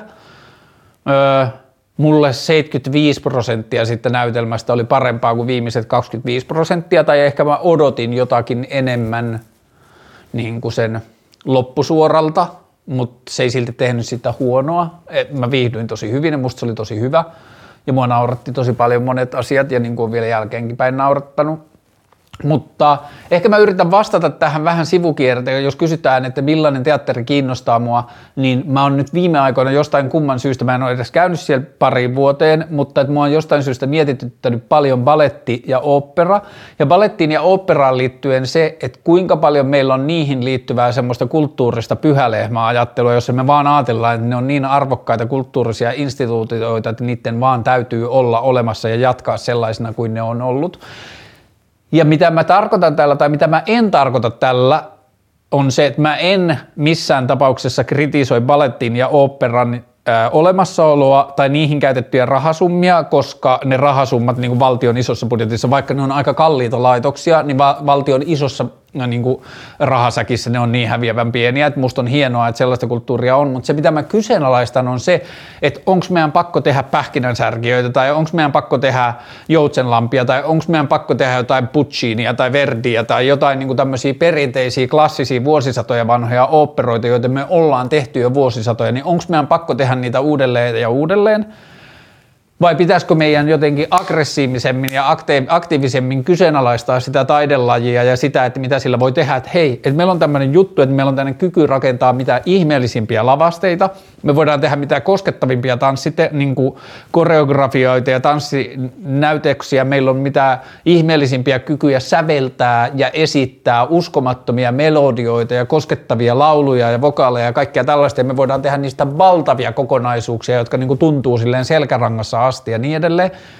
Ei pidä ymmärtää myöskään väärin. Mä oon käynyt Helsingin operassa viimeisen kymmenen vuoden aikana, sanotaan alle kymmenen kertaa, mutta kuitenkin useampia kertoja katsomassa myös klassisia operoita ja klassisia baletteja. Ja ne on koskettanut mua ja ne on tuntunut syvälle ja ne on tuntunut massiiviselta ja kaikkea muuta. Mutta se, että meillä on balettikoulujärjestelmä ja kaikki siihen liittyvä show, jossa me niinku kasvatetaan ja opetetaan ihmisiä lapsesta asti johonkin järjestelmään, joka meillä on ollut vuosisatoja, että ei kun tätä sen pitää olla ja tätä on klassinen baletti ja tältä sen pitää näyttää, niin okei, ehkä tämä niin koko pointti on siihen, että mä oon tosi antikonservatiivinen. Mä en halua, että me säilytetään asioita vaan siksi, että meillä on ollut jotain sellaista. Me ollaan tehty jo niiden vähän niin kuin ulottuvuus maailmaan, Mä toivon, että me koko ajan vaan meidän energia olisi sitä, että me tutkitaan, mikä muu on mahdollista, mikä muu on mahdollista, mitä me pystytään tehdä. Ja ei sillä. Kyllähän maailmassa tehdään modernia balettia, maailmassa tehdään modernia operaa ja kaikkea muuta, mutta mun mielestä aivan liian vähän. Ja sitten jos esimerkiksi, jos otetaan vaikka jotakin moderneja muusikkoja vanhoihin, tai vanhoihin taidemuotoihin otetaan vaikka moderneja muusikkoja mukaan, mukaan, niin jälleen kerran, mä en tunne näitä kulttuureja tarpeen syvästi, että mulla olisi että mun sanomisia kannattaisi ottaa hirveän vakavasti, mutta sen perusteella, mitä mä oon aiheeseen tutustunut, niin se tuntuu usein päälle liimatulta ja aa, että meillä on tämä joutsenlampi, mutta sitten tässä on hip-hop ja kaikkea muuta. Mutta mitä tapahtuisi, jos joku ihminen, joka on kiinnostunut vaikka hip-hop-tuottamisesta tai jostain elektronisesta musiikista, niin se tutustuukin kolme vuotta niin kuin tai viisi vuotta tai kahdeksan vuotta tai mitä tahansa niin kuin siihen oopperan tai balletin kykyyn tuottaa niitä asioita ja minkälaisia, että mitä jos me kannustettaisiin, mitä mä oikein yritän sanoa? Mä yritän sanoa, että päästettäisiin irti sellaisista asioista helpommin, jotka meillä on vaan siksi, että näin on aina ollut, ja laitettaisiin enemmän energiaa, sitä valtavaa energiaa, mitä johonkin vaikka opera ja balettiin niin kuin sisältyy, sitä valtavaa määrää intohimoa ja luovuutta ja taiteellista osaamista, niin – Okei, mun käsitys on se, että 50-75 prosenttia operan ja balletin ohjelmistosta on vanhoja klassikoita ja niin voidaan laskea sen perinteisen operan ja balletin niin kuin kaanoniin ja loput on niin kuin uutta ja kokeilevaa jotain muuta. Mun mielestä sen pitäisi olla toisinpäin tai vielä enemmän, että ehkä joku 10-15 prosenttia vuodessa esitettävistä asioista olisi niitä, joita on tehty joskus aikaisemmin tai tehdään ympäri maailmaa bla bla, klassikoita jne niin se olisi niin kuin pieni osa sitä, että meillä on muutama juttu vuodessa, jota me tehdään. Sitten kaikki muu on sitä, että vaan niin kuin heitellään jotain superpalloa jossain kössihallissa, että mitä tapahtuu, kun me kokeillaan erilaisia asioita. Niin ehkä tämä operaan ja balettiin liittyvä juttu on se, joka mua kiinnostaa myös teatterissa, että okei, teatteri mulla on ehkä melkein vielä vähän, ei, hmm, montakohan näytelmää mä olisin elämässäni nähnyt? Kymmenen? että mä en ole todellakaan mikään teatterin tuntija puhumaan näistä asioista, niin nämä liittyy tosi paljon vaan semmoisiin intuitiivisiin fiiliksiin ja musta tuntuu ja niin kuin jotenkin silleen aika sivistymättömän näkökulmaan asiasta, mutta se on se, mikä mua kiinnostaa teatterissa ja taiteessa yleensäkin, että tehdään rohkeasti asioita, joiden lopputuloksista ei voida olla ihan varmoja, kokeillaan juttuja ja sitten on vielä joku semmoinen välitila, että jos mä kärjistän, niin on perinteinen teatteri, perinteinen opera, perinteinen baletti, jossa asiat on mitä on ja ne on niinku jotain. Ja sitten on se moderni versio niistä kaikesta, jossa kaikki laitetaan pirstaleiksi ja vihataan narratiivia ja asioiden ei pidä olla ymmärrettäviä tai muuta, niin semmoinen niin välimaasto, että mitä on ne modernit tarinat, modernit esit, modernilla esit, tai että se vaikka joku ajatus narratiivista voi olla, että siinä on ikiaikaisia ulottuvuuksia, että niin kuin, tai että, että ehkä tämä liittyy sellaiseen, että jos mä ajattelen sana moderni teatteri, niin sitten siinä on niin vaikka pirskottu kaikki, mutta voiko olla, että siinä on haastettu kaikki, mutta silti siinä pyritään kertomaan lineaarinen tarina tai draama tai komedia, bla bla. Hmm. Tämä nyt on ehkä aika monipolvinen ja seka, sekavakin niin kuin jotenkin lähestyminen tähän asiaan, mutta ehkä mä vastaan tähän kysymykseen, millainen teatteri mua kiinnostaa, niin mua kiinnostaa, millainen on sinua kiinnostava teatteriesitys, niin mua kiinnostaa teatteriesitys samalla logiikalla, kun mua kiinnostaa kaikki taide ja ilmaisu, johon liittyy pyrkimys kertoa jotain maailmasta, ottaa kantaa, esittää kysymyksiä – ja pyrkiä samalla löytämään uusia tapoja tehdä se. Niin nämä on ne asiat. Uh, funnily enough, seuraava kysymys tämän edellisen perään, tai viereinen kysymys tässä mun kysymyslistassa on muutoksen pelko, tai se ei ole kysymys, vaan se on aihe. Mä mietin muutoksen pelkoa tosi paljon. Tämä liittyy ehkä semmoisen isompaan öö, henkilökohtaiseen johonkin, en mä tiedä mikä tämä on, korppitaipaleeseen, mikä mulla on käynnissä elämässä tällä hetkellä, että mä mietin tosi paljon omaa paikkaani maailmassa ja mitä mä haluan tehdä ja mulla on tällä hetkellä vähän niin kuin rajattomat mahdollisuudet ja rajattomilla mahdollisuuksilla mä tarkoitan sitä, että mulla on riittävästi töitä, että mä saan maksettua vuokran ja ostettua kivoja asioitakin. Mulla on niin kuin hyvä työtilanne tällä hetkellä. Silti mulla on paljon vapaa-aikaa viikossa, koska mun työn luonne on sellainen, että se ei ole niin kuin aikamääreisiin sidottua, että mä saatan pystyä onnistumaan tuottamaan arvoa lyhyessäkin ajassa ja saada siitä korvauksen, joka niin kuin ostaa mulle vapaa-aikaa. Ja kun mä puhun tästä, niin mä en suostu kokemaan tästä niin kuin huonoa omatuntoa tai en suostu laittamaan sitä pelkästään e, niin kuin etuoikeuksieni varaan. Se, että mä oon pystynyt tekemään sen, niin siihen on liittynyt valtavasti epäo- e, etuoikeuksia ja niitä ei pidä vähäksyä. Mutta mitä tähän itse työtilanteeseen tulee, niin mä oon tietoisesti tehnyt sen eteen ainakin kymmenen vuotta töitä, että mä saavuttaisin tämän tilanteen. Ja se on ollut kivuliasta ja se on ollut tuskaista välillä ja siitä voi seurata vielä tulevaisuudessakin kivuliaita ja tuskaisia vaiheita. Mutta on silti semmoinen asia, jonka eteen mä oon tehnyt tietoisesti töitä, että mitä mä voin voin tehdä, mitä mä voin kärsiä, mitä mä voin opetella, mitä mä voin harjoitella, että mä voin päätyä tilanteeseen, että mun työelämä ei olisi kiinni tunneissa, jota mä teen, vaan arvossa, jota mä tuotan. Että joku on valmis maksamaan sulle, mulle siitä, mitä mä teen, perustuen johonkin muuhun kuin, että kuinka monta tuntia mä käytän sen tekemiseen. Anyways, niin mä oon nyt tilanteessa, jossa mulla on ää, jonkinlainen taloudellinen turva. Mun ei tarvitse pelätä jatkuvasti, niin kuin mun on aikaisemmin ehkä pitänyt pitkiäkin jaksoja, joka on vienyt multa tosi paljon luomiskykyä, luovisvimmaa ja rohkeutta ja uskallusta ja kaikkea muuta. Niin mun ei tarvitse pelätä tällä hetkellä. Mä voin haaveilla, mä voin, mulla on paljon vapaa-aikaa tehdä, kun mä keksin, mitä mä teen ja niin edelleen. Mä oon tosi etuoikeutetussa ja hyvässä asemassa miettiä, mitä mä haluan tehdä maailmassa. Niin sitten mä niin kuin tällä hetkellä, mä sanoin tästä jossain aikaisemmassa vlogijaksossa, että mulla on vähän semmoinen kokemus, että joko maailma tarjoaa mulle vaihtoehtoja, jotka mua ei kiinnosta, jotka on niin kuin taloudellista menestystä tai urallista menestystä tai jotain niin kuin titteleitä tai semmoista niin kuin, ää, jotenkin mä nyt kärjistän, mutta menestymistä menestymisen vuoksi, että jos mä onnistun asioissa, jotka saattaa, onnistun asioissa, jotka yhteiskunta hyväksyy tai yhteiskunta kannustaa, jotka saattaa isossa kuvassa olla haitallisia maailmalle tai sen tulevaisuudelle, niin tämä on niin se toinen, mitä maailma tarjoaa, ja sitten on asioita, jotka mua itseä kiinnostaa ja joita kohti mä haluan mennä ja joita kohti mulla on energiaa, niin ne on niin välillä tuntunut mm, ehkä jonkinlaisena muutoksena tai jotain, mitä se ei ole aikaisemmin ehkä ollut niin paljon, mutta ne on tuntunut haihattelulta tai ne on tuntunut mahdottomilta tai ne on tuntunut utopistisilta nyt viime aikoina ja niin edelleen, niin mä oon ollut vähän semmoisessa puujakuoren välissä, että mitä mä haluan tehdä. Ja siihen on tietenkin liittynyt se, että mun on täytynyt miettiä, että miltä maailma näyttäytyy ja miten maailma toimii ja minkälaisia asioita ää, maailman toiminnasta voi lukea ja niin edelleen, niin kyllä se niin kuin muutoksen pelko tuntuu olevan tosi iso vaikutin kaikkeen, tai about kaikkeen, isoihin asioihin, mitä me tehdään ja isoihin tapoihin, mitä me toimitaan. Mä pääsin keskustelemaan taas jonkun politiikassa olevan ihmisen kanssa politiikasta ja sen tulevaisuudesta, niin mä huomasin tosi nopeasti sen keskustelun taustalla semmoisen niin epäilyksen ja jopa semmoisen niin muutoksen pelon, että niin, mutta voidaanko me mennä tuohon suhteen ja onko kuitenkin turvallisempaa, että vaikka tähän nykyiseen demokratiajärjestelmään liittyykin monia ongelmia ja epäkohtia, niin silti onko turvallisempaa, että pitäydyttäisiin kuitenkin, kun se jollakin tavalla toimii, entä kuin lähettäisiin aivan suunapäänä miettimään vaihtoehtoja tai rikkomaan olemassa olevia järjestelmiä. Tai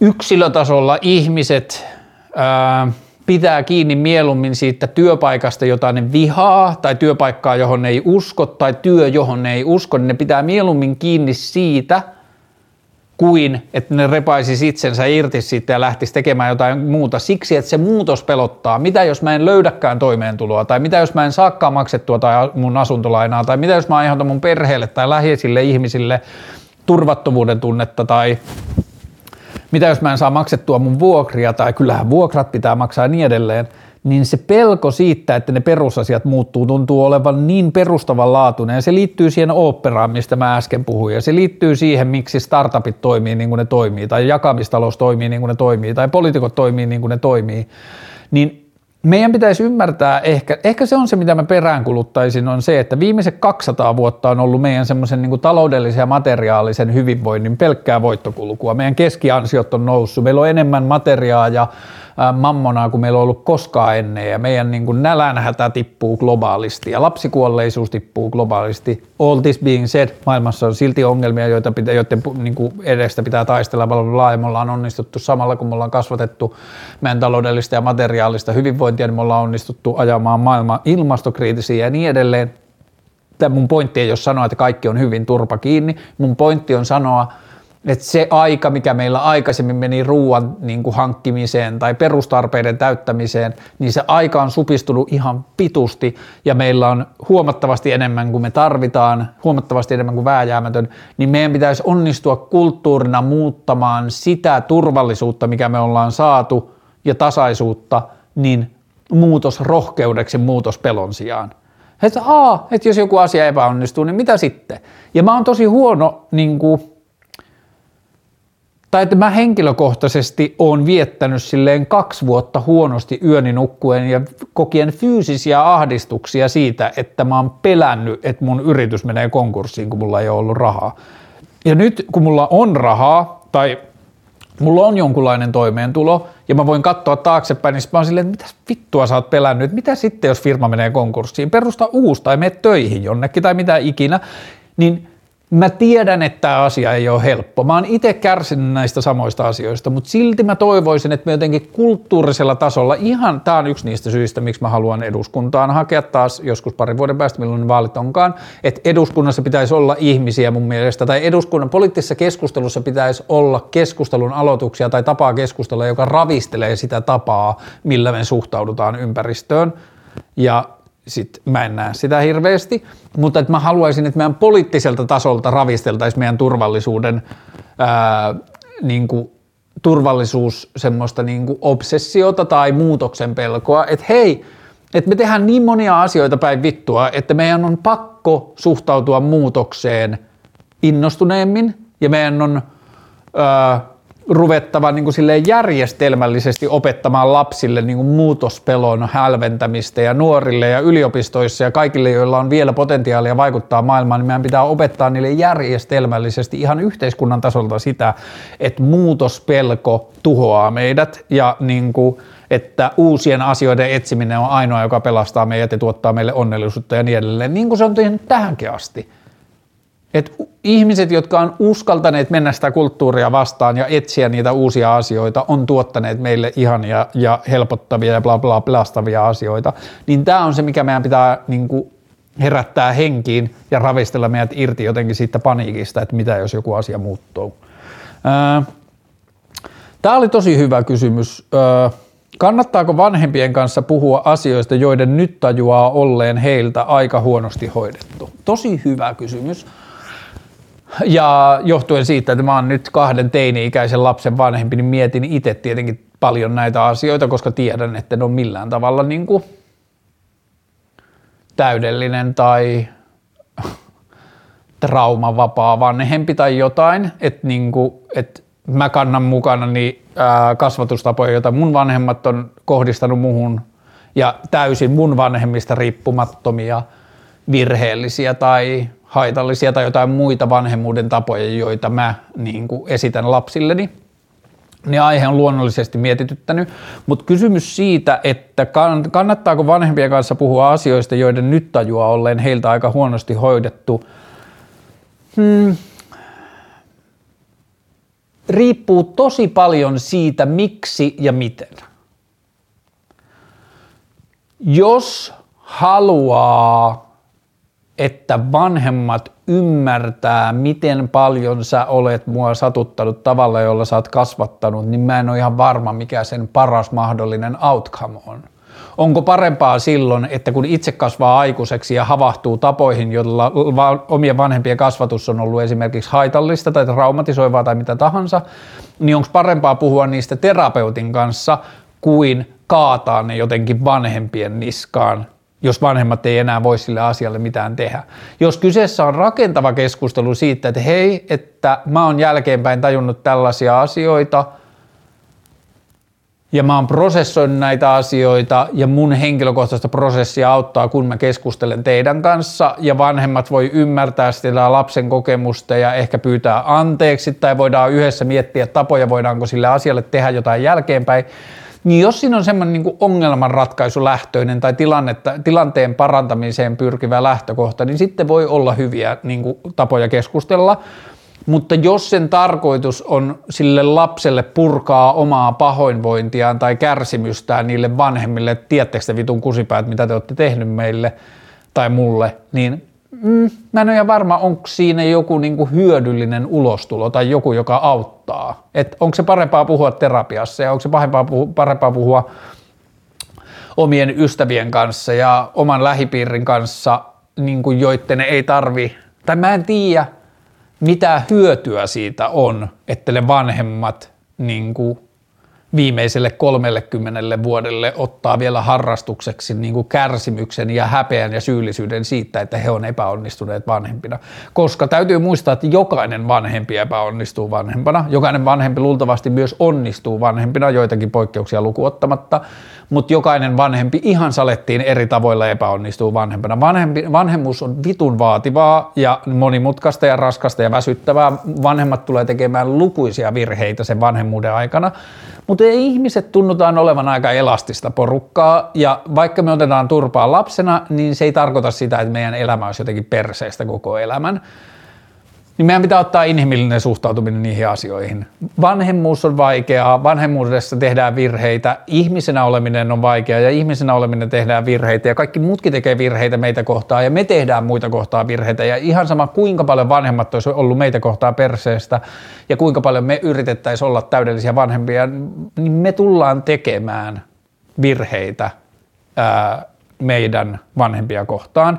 Ää, Mä luen tähän yhden runon, jonka mä oon lukenut aikaisemminkin tässä vlogissa, mutta öö, hetki vai mä sen Googlella.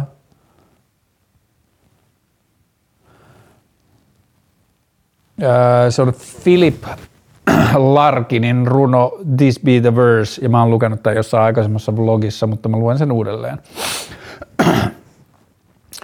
They fuck you up, your mom and dad. They may not mean to, but they do. They fill you with the faults they had and add some extra just for you. But they were fucked up in their turn by fools in their old style hats and coats, who half the time were soppy stern and half at one another's throats. Man hands on misery to man, it, it deepens like a coastal shelf. Get out as early as you can and don't have any kids yourself. Ähm, vanhemmuus on vaikeata, ihmisyys on vaikeata ja jos kokee tarvetta puhua omille vanhemmille niistä asioista, joka tajuaa, joiden tajuaa olleen heiltä aika huonosti hoidettu, niin mun mielestä siinä olisi taustalla hyvä olla joku ajatus siitä, edes potentiaalinen ajatus, että se olisi jollakin tavalla hyödyllistä tai se auttaisi jotain, mutta ei kärsimyksen siirtämisen mielessä, mä en usko, että siihen on jotain hyötyä. Ää, onko suunnitteilla osallistua johonkin ultrajuoksutapahtumaan vuonna 2022, jos niin mihin? Ää, ilmoittautunut en ole mihinkään, mutta ää, mä ää, katoin yhden videon liittyen lasketteluun ja siinä sanottiin, että the best skier is the one who's having the most fun. Niin tämä on nyt se ajatus, jolla mä pyrin maailman parhaaksi juoksijaksi, että mä etin koko ajan tapoja, miten mä nautin juoksemisesta tai että se on mulle kivaa ja inspiroivaa. Mä oon onnistunut siinä viime aikoina aika hyvin. Mä juoksen kahta, ehkä kolmea kertaa viikossa. Mä juoksen keskimäärin nyt ehkä semmoista kympinlenkkiä välillä pidempää, välillä huono, lyhyempää. Mä yritän juosta mahdollisimman erilaisissa ilmoissa, että mä menen juokseen sateella, mä menen juokseen bla bla aikaisin aamulla, myöhään illalla, keskellä päivää, erilaisissa maastoissa, erilaisissa ympäristöissä. Mä yritän koko ajan tutkia sitä, että millä tavalla voi muuttaa sitä. Mm, kun mä saan tämän vlogin tänään tehtyä, niin ystäväni Fedja tulee hakemaan ja sitten me mennään juoksemaan tänään ehkä Sipoonkorpeen tai keskuspuisto, me ei vielä tiedetä, mutta Fedialla auto käytössä, me mennään juokseen jonnekin pääkaupunkiseudun lähialueelle varmaan tunniksi pariksi. Viime viikolla mä kävin juoksemassa 10 kilsaa sillä tavalla, että mulla oli repussa keittiö, makuuhuone ja vaatekaappi. Mitä mä tarkoitan sillä oli, että mulla oli repussa kaasukeitin ja kattila ja ruokailuvälineet, sitten mulla oli makuupussi ja makualusta ja sitten mulla oli vaihtokerrasto.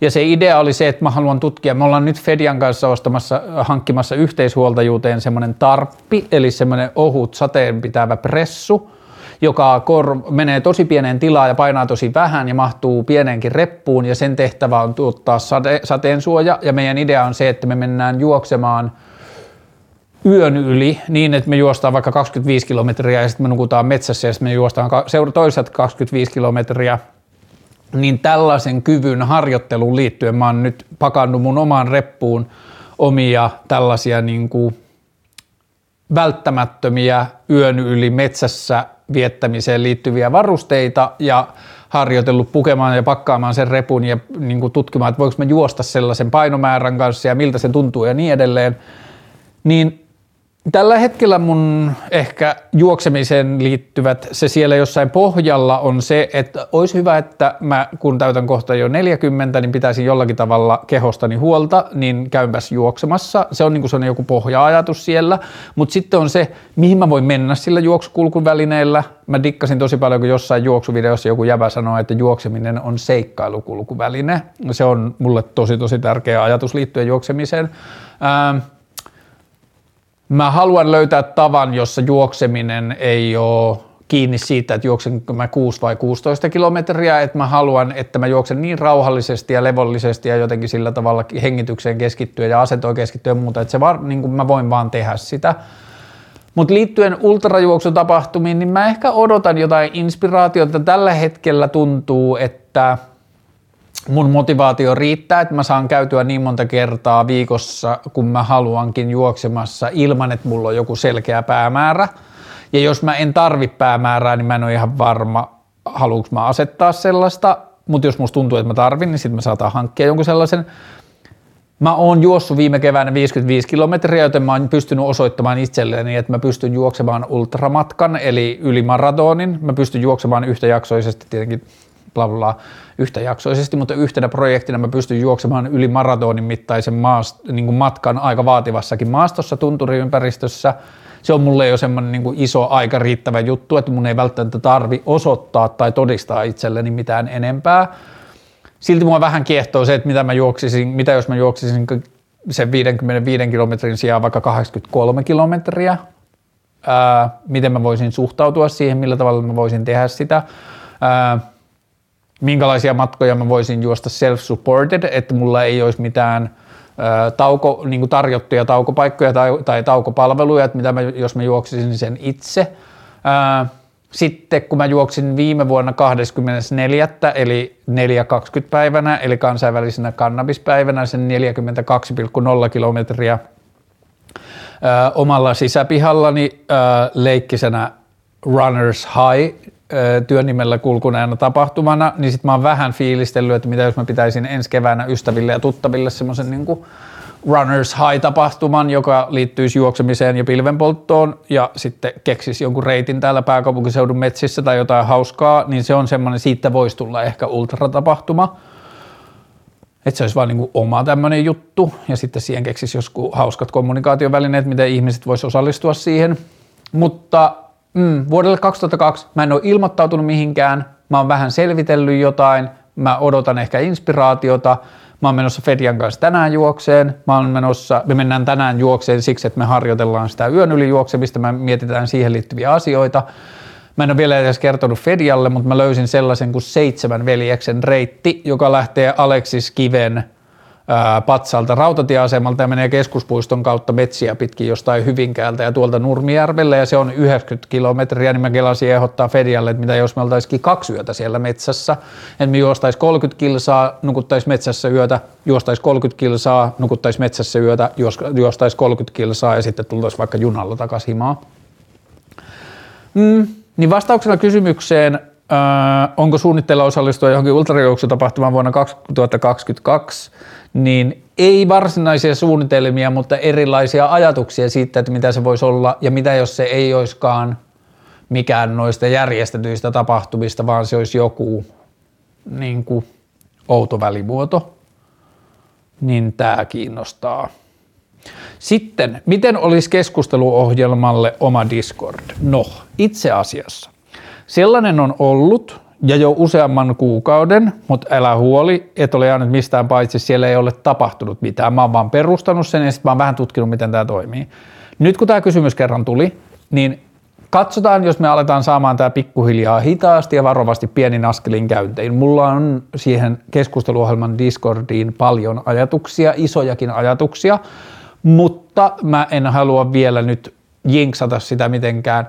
Mä laitan tämän jakson descriptioniin, YouTubeen ja Spotifyhin linkin sinne Discord-palvelimelle.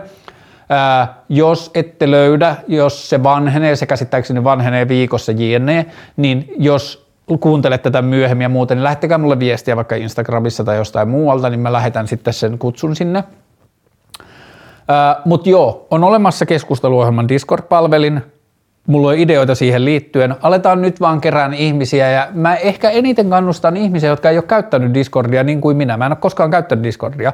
Ladataan Discord, tehdään tunnukset ja ruvetaan, ruvetaan tutkimaan, mitä voidaan tehdä sillä. Voidaanko me tehdä sen vlogin numero 50 ympärillä jotain siellä Discordissa. Voidaanko me keksiä? Mulla on erilaisia ideoita, mitä mä haluaisin kokeilla sen Discord-kanavan ympärillä ja alkaa kehittämään niitä. Ja ne ei liity suoraan keskusteluohjelmaan, ne liittyy niin kuin siinä ympärillä tehtäviin asioihin. Mutta joo, mä yritin katsoa, että oliko siihen Discordiin jotain helppoa, niin kuin, että se olisi discord.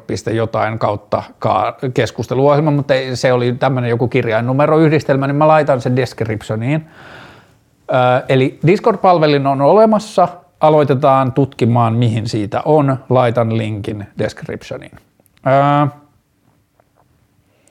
Mitä kameroita sulla on? Mulla on kaksi kameraa tai kolme kameraa, jos iPhonein kamera lasketaan mukaan. Mulla on iPhonein kamera, sitten mulla on Fujin X Pro 3 digijärjestelmäkamera ja siihen liittyviä putkia, muutama. Ja sitten mulla on Kontaksin T3 filmikamera, jolla mä oon kuvannut suurimman osan kuvista, mitä mun Instagramissa on ollut viimeisen vajaan vuoden aikana. Ja se kontaksi on tällä hetkellä Englannissa huollossa. Siinä ei varsinaisesti ollut mitään niin kuin suoranaisesti rikki, mutta se on mulle niin, äh, niin kuin jotenkin rakas kapistus. Mä oon ostanut sen 15 vuotta sitten, sit mä oon myynyt sen välillä mun ystävälle, joka me luultiin niin muutama vuosi, että hän on hukannut sen, mutta sitten se löytyi muuton yhteydessä, sitten mä ostin sen takaisin itselleni ja niin edelleen. Se on mulle tosi tärkeä ja rakas laite, niin sitten mä lähetin, Englannista löytyy Euroopan ainoa tyyppi, joka huoltaa kontakteja kolmosia, niin mä lähetin sen sinne niin kuin putsaukseen ja rasvaukseen ja ruuvien kiristykseen ja virheiden etsimiseen ja sellaiseen, että mä haluan, että se on mulla käytössä niin kuin, ää, toivottavasti pitkään. Ää, liittyen kauniisiin japanilaisiin esineisiin, ää, kysymys. Mainitsit japanilaiset vaelluskengät aikaisemmassa jaksossa, kiinnostelee. Ää, ne on tällaiset, tämä niin näkyy sitten vain YouTube-ihmisille, mutta ne on V-taps, eli W-taps vai double taps, mä en ole varma miten sanotaan, mutta semmoisen japanilaisen merkin kengät, nämä on ehkä seitsemän vuotta vanhat, Mä oon löytänyt nämä Alekorista ja nämä oli silti kalleimmat kengät, mitä mä oon koskaan ostanut, vaikka niissä oli joku 60 prosenttia alennus tai jotain. Ne oli ihan naurettavan hintaiset, mutta nämä on mun mielestä ihan superkauniit. Nämä on hyvässä kunnossa. Tämä nubukkinahka on vaan tälleen vähän harmaantunut, mutta muuten ihan priima kunnossa. Mä kävelin näillä 90, 80 kilometriä tuolla Kevolla ja sitten mä oon tehnyt näillä val- talvivaelluksia ja mä oon tehnyt näillä paljon asioita. Nämä on palvelu ihan superhyvät, näissä ei tunnu olevan mitään niin kuin merkkejä hajoamisesta. Nämä kestää mulla vielä lukuisia vuosia, mutta siellä Kevolla mä tajusin, että nämä ei ole mulle optimaalit pitkiin matkojen kävelyyn, että nämä on mulle enemmän niin semmoiset lyhyempien vaellusten ja kaupunkikäytön kengät, että sitten kun mennään tuollaisiin monipäiväisiin kymmenien kilometrien vaelluksiin, niin sitten nämä on aika armottomat mun jaloille, mutta tällaiset nämä on, nämä on V-Taps ja mä en muista tätä niiden, joku Mountain Boot tai joku semmoinen niiden nimi oli, mutta niitä ei taida enää saada mistään, mutta joo, nämä on joku 6, 7, 8 vuotta vanhat ja palvelevat minua vielä toivottavasti vuosikausia. Sitten sitten, how about alcohol, alcoholism? Is it a sickness or not? Musta on vanha, mahtavaa tämä kysymys. Mä kävin katsoa se Instagram-tiliä, niin tämän kysymyksen esittäjä vaikutti olevan ulkomaalaistaustainen ihminen ja sitten kysymyksen englanniksi, mutta ehkä sitten ymmärtää suomea sen verran, että pystyy kuuntelemaan näitä. Jos näin on, ihan supersiistiä. Uh, mutta how about alcoholism? Is it a sickness or not? Liittyen alkoholismiin, mutta liittyen tosi moniin muihinkin addiktoituviin asioihin, niin musta olisi kiinnostavampaa keskustella siitä addiktiosta ja siitä, onko se sairaus vai ei, jotenkin irti siitä aineesta tai siitä addiktion kohteesta. Mä oon nytten sitä kevoreissua lukuottamatta kohta kaksi, viik- kaksi kuukautta polttamatta kannabista ja se on mennyt tosi vaivattomasti, kun mä vaan niin löysin motivaation ja syyt olla polttamatta, niin sitten se vaan tapahtui jotenkin tälleen. Mä en ole kaivannut sitä. Sosiaalinen media, mä käytin sitä tunteja päivässä, kun mä lopetin sen, niin nyt mä oon oikeastaan unohtanut Instagramin kokonaan ja sosiaalisen median aika tosi, niin kuin, että mä en oikein mieti niitä enää ollenkaan. Mulla ei ole minkäänlaisia vierotusoireita, mä en kaipaa sitä. Ää, mitä mä yritän sanoa? No nyt esimerkiksi kun mä oon ollut polttamatta pilveä ja lopettanut sosiaalisen median, niin sitten mulla on jotenkin riittänyt aikaa ja huomiota tarkkailla mun suhdetta sokeriin. Öö, mulla oli jotenkin sellainen arkirytmi, että mä en jostain syystä syönyt sokeria pitkään aikaa, sitten mä huomasin, että mä en kaivannut sokeria, sitten tapahtui muutama päivä, että mä söin sokeria, sitten mä huomasin seuraavan päivän, että ha, mä kaipaan sokeria tänään pitkästä aikaa, johtuen varmaan siitä, että mä söin eilen sokeria. Ja kysymys, onko alkoholismi sairaus vai ei, niin kysymys on mun mielestä kiinnostavampaa, onko addiktiosairaus vai ei. Ja sitten, hmm, mä mietin tätä asiaa muutama viikko sitten lenkillä niin kauan kuin mä näin mun edessä ja niin kauan kuin mä hänet ohitettua kuulin äänet takana, niin mä näin nuoren ihmisen kahden koiran kanssa ja se käveli niiden koirien kanssa ja ne koirat niin kauan kuin mä näin ja niin kauan kuin mä kuulin taaksepäin, ne koirat niin kuin tappeli keskenään koko sen ajan. Niin, että tämä ihminen käveli vähän semmoisessa hassussa jännittyneessä et, niin kuin eri suuntiin vetävässä asennossa, jossa se yritti pitää niitä niin kuin koirien talutusihnoja mahdollisimman kaukana toisistaan, mutta ne oli silti niin pitkät, että ne niin kuin about pääsi toisiinsa. Ne räksytti toisilleen, ne niin kuin meni ristiin toistensa kanssa ja niin kuin silleen härppi toisiaan ne koirat koko sen ajan, kun mä näin, ja se ihminen suhtautui siihen koirien käytökseen, tai mulle tuli se vaikutelma, että se oli sille normaalia, se oli jotain, mitä tapahtuu sille joka päivä tai lähes joka kävelyllä, kun se käy tai muuta, että sen koirien välinen dynamiikka on vaan sellainen, että ne toimii sillä tavalla, että ne niin kuin, niillä on konflikti keskenään ja sitten ne niinku, se on niiden tapa leikkiä tai mitä ikinä, mutta se ihminen joutuu kävelessään koko ajan ottamaan kantaa ja niinku yrittää vaikuttaa niiden koirien kulkusuuntiin ja toimintaan.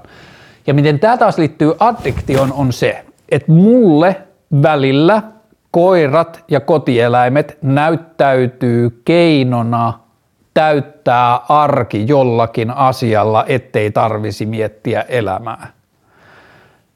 Tämä, mä sanon tämän tosi yksinkertaistettuna ja yleistettynä ja bla bla bla, ja ehkä joku voi lähettää taas kiukkuisen ö, tota, viestin, niin kuin joskus aikaisemmin, kun olen puhunut kotieläimistä, että olet ymmärtänyt kotieläimet väärin, mutta hear me out. Se sama logiikka, mitä mä näin siinä koiratapauksessa ja mitä mä näin kotieläimiin liittyen joskus, niin sitä, se sama logiikka näyttäytyy mulle usein tupakan poltossa ja alkoholissa ja pilvenpoltossa ja sokerissa ja TV-sarjoissa ja sosiaalisessa mediassa ja kaikessa muussa. Ja mä oon näiden kaikkien asioiden puolesta puhuja jossain määrin. Alkoholia mä en ole koskaan maistanut, mä en voi siitä pitää kannustuspuheenvuoroja, mutta tupakointi on ihan vitun kivaa. Mä tein taas sitä monta vuotta, nyt mä oon ollut vuoden polttamatta – Pilvenpoltto on parhaimmillaan ihan saatanan kivaa, koirat on kivoja, sosiaalinen media voi olla ihan tosi hauskaa, bla bla bla. Mun mielestä elämää ei pitäisi miettiä vaan sen kautta, että mikä on järkevää ja mikä on terveellistä ja bla bla bla. Karkit on ihan saatanan hyviä, jäätelö, uhu ja kaikki tämä. Mä oon näiden kaikkien asioiden puolesta puhuja, mä en moralisoi, mä itse mielelläni uppoudun kaikkiin noihin paheisiin ja niin kuin, saatan polttaa neljä vuotta tupaka, tupakkaa nauramalla kaiken maailman terveysvaikutuksilla ja kaikkea, että mä valitsen elää elämääni tälleen, mutta mikä mua eniten pelottaa kaikissa addiktioissa on se, että mitä jos se on sulle keino siihen, että sä et uskalla esittää vaikeita kysymyksiä liittyen sun omaan elämään. Mitä jos sä elät autopilotilla niin, että sä teet duunia, josta sä et tikkaa, oot parisuhteessa, jossa sä et ole onnellinen, teet asioita 1, 2, 3, mitä ikinä, vaan niin, että sä teet autopilotilla siksi, koska muutkin ihmiset suostuu näihin asioihin. Tämä on vaan tapa, miten elämää eletään ja niin edelleen. Ja sitten mä vaimennan ne kysymykset, jotka mulle nalkuttaa mun sisältä, että onko tämä elämä, jota mä haluan tehdä, niin sä vaimennat ne sillä, että sä otat niitä koiria kotiin pyörimään. Ne riitelee jatkuvasti, mutta sä silti niin sä mieluummin otat sen, että ne koirat riitelee, kuin se, että sä joutuisit kysymään, että elät sä sellaista elämää, mitä sä haluat tai sä juot sitä alkoholia, tai sä poltat sitä pilveä, tai sä rappaat tupakalla 20 minuutin välein, tai sä katot Temptation Islandia, ja sitten kun se Temptation Island jakso on loppunut, niin sitten sä menet netistä katsoa viime kauden Temptation Islandia, tai sä selaat somea, tai sä luet jodeliin, tai sä kirjoitat ihmisistä ilkeämielisiä juoruja jodeliin, tai mitä ikinä, niin jos niiden tehtävä on harhauttaa sut siitä, että millaista elämää mä haluan tehdä tai rakastanko mä enää tuota ihmistä, jonka kanssa mulla on lapsia ja mä oon naimisissa ja mä pelkään sitä muutosta enemmän, niin mä en uskalla kyseenalaistaa sitä mun parisuhdetta enää, niin sitten mä teen näitä asioita, että aina kun mun vaimo on mennyt nukkumaan, niin mä otan kaksi bisseä tai viisi bisseä, tai kun mun mies on mennyt nukkumaan, tai mun mies on työmatkalla, niin mä juon valkoviiniä, tai mitä tahansa. Että Onko alkoholismi sairaus? On kysymys mun mielestä mieluummin siitä, että onko addiktiosairaus, ja mieluummin kun kysytään, että onko addiktiosairaus, niin mä kysyn, onko addiktio pakokeino, ja mikä on pahinta, mitä, sä, mitä voisi tapahtua, jos sä et pakeniskaan.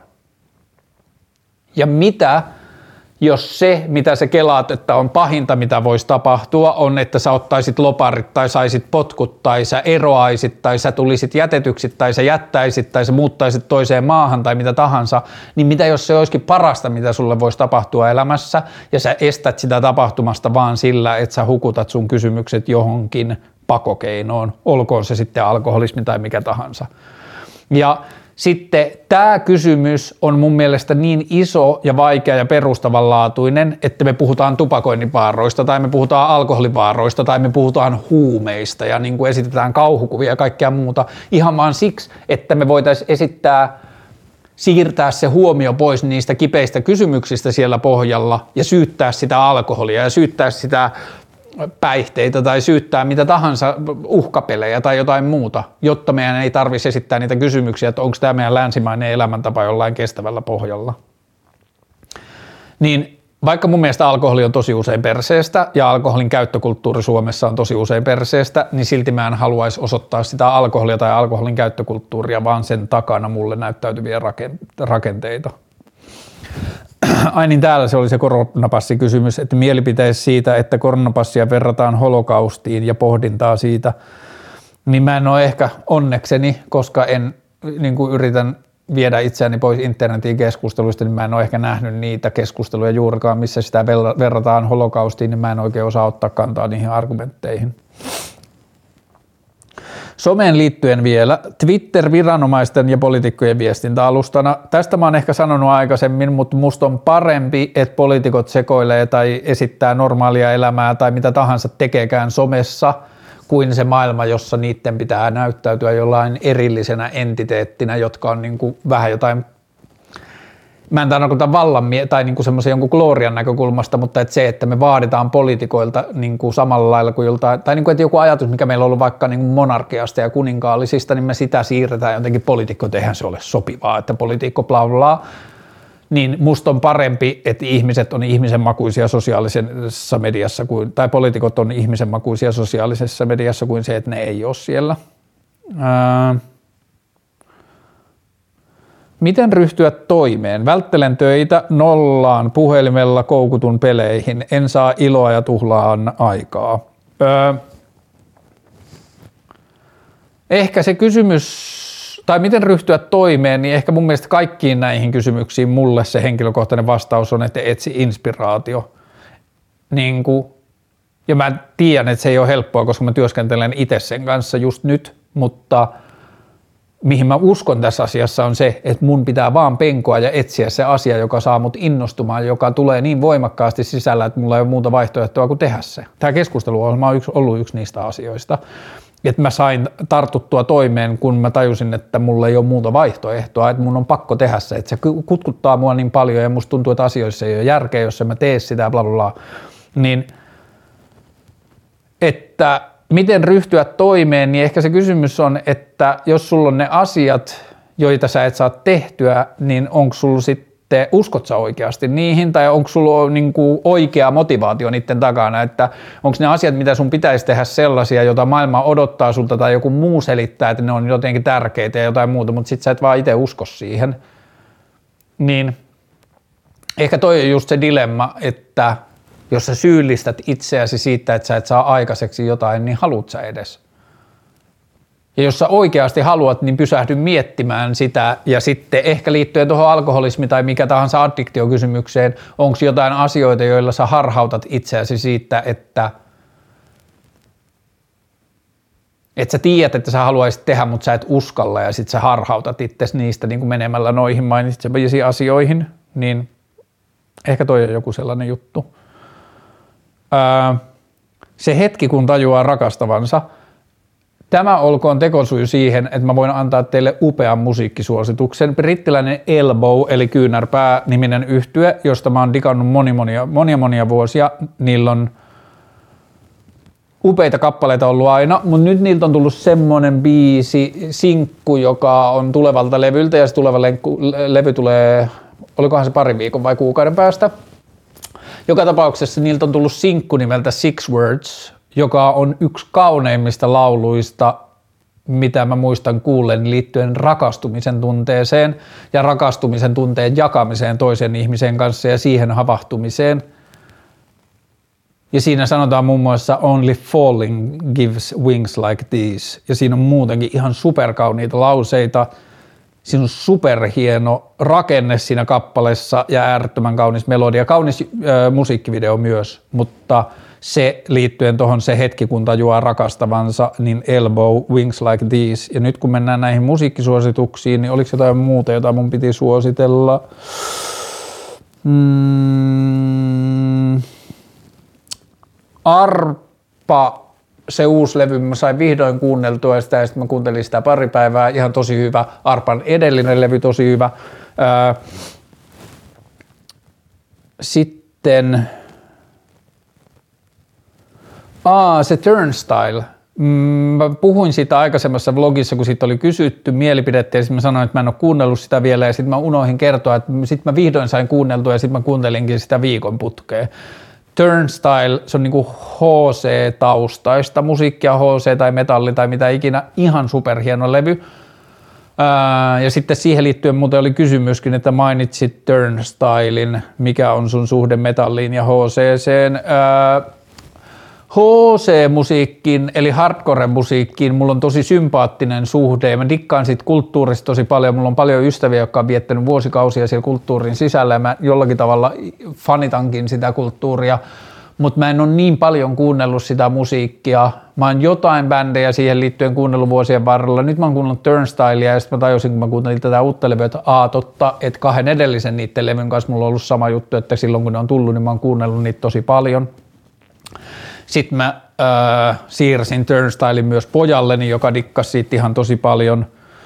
Mutta hmm, mun suhteeni hardcore, punk ja metallimusiikkeihin on enemmän sympaattinen kuin kuluttava. Mä kaikkia niitä kulutan aika ajoin. Ne ei ole niinku aktiivisessa kierrossa mulla, mutta silti muutamia kertoja vuodessa mulla on semmoisia jaksoja, että mä kuuntelen lähes pelkästään heviä tai mä kuuntelen punkkia tai mä kuuntelen HCtä, öö, mutta joo, mulla on niihin paljon niin sympatiaa.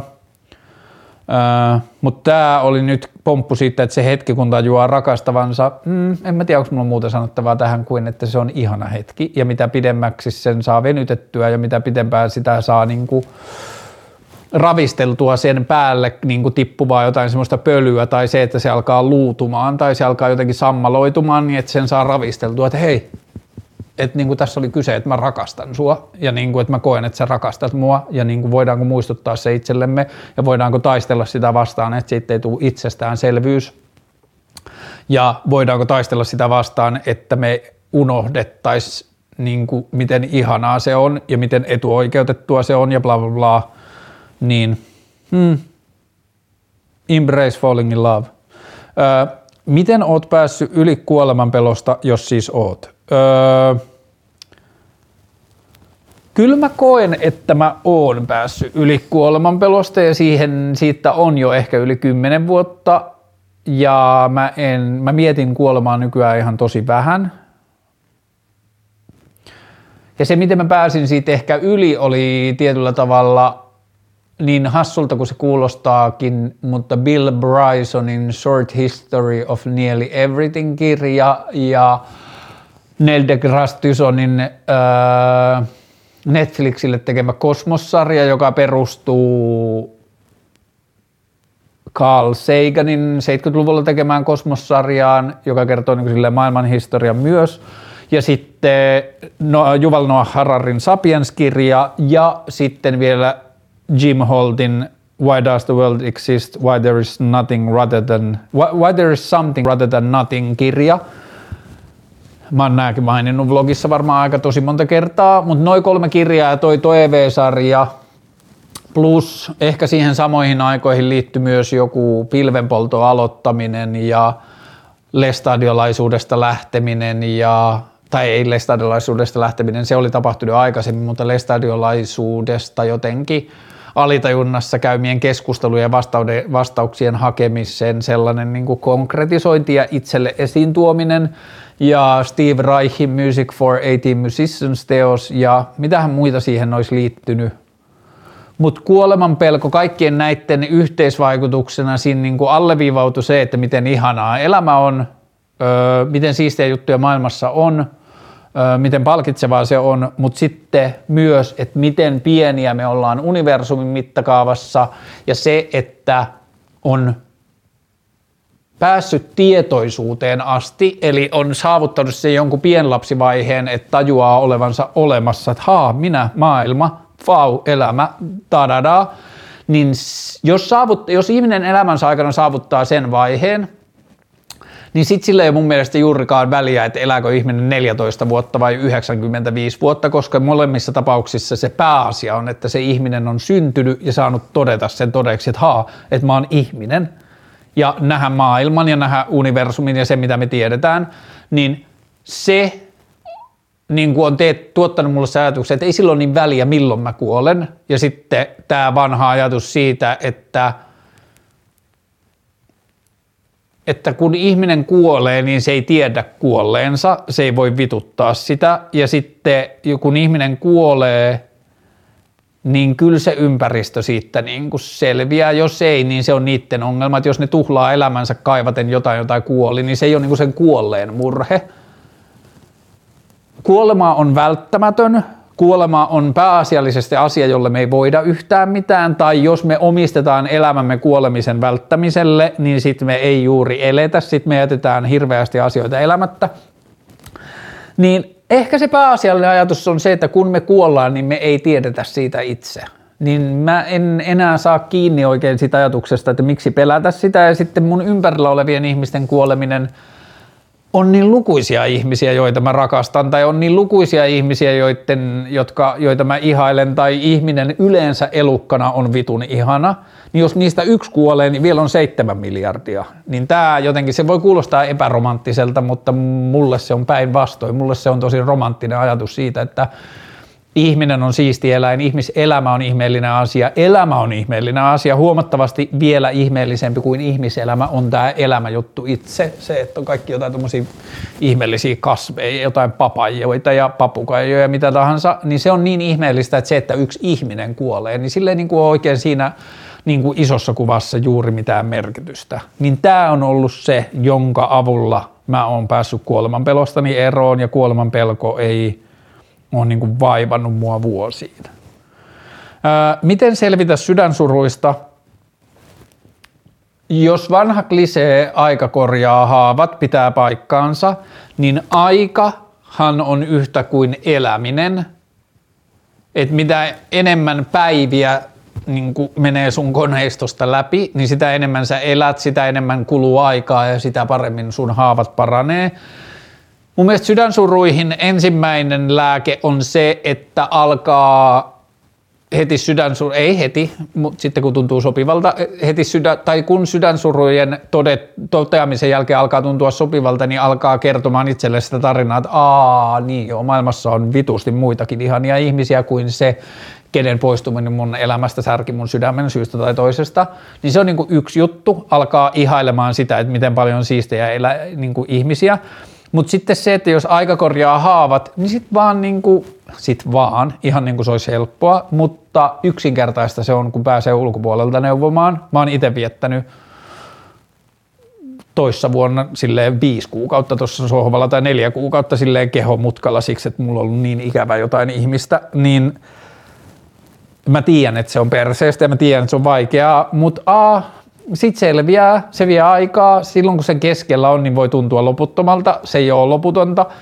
Hanki asioita, jotka harhauttaa mieltä. Käy pussaille jotain muita ihmisiä, jos osaat olla vastuullinen ja avoin. Öö, käy tekemässä asioita, mitä et ole ennen tehnyt. Tutustu uusiin asioihin, jos saat itsesi kiinnostumaan, inspiroidu. Nauti siitä kärsimyksestä, se on osa ihmiselämää. Jos elämisessä on kyse kokemusten hankkimisesta, niin mä en ole ihan varma, onko sillä väliä, onko ne kokemukset hyviä vai huonoja, jos sä pääset kunnolla kokemaan.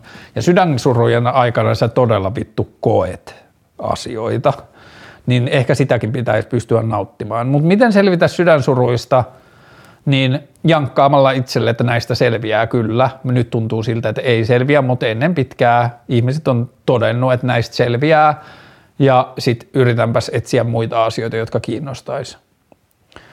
Sitten aiheita, mitä yhä seuraat vai luulet, luuletko, luotatko kuulevasi lähipiiriltäsi tärkeimmät liittyen some-exittiin tässä sanotaan.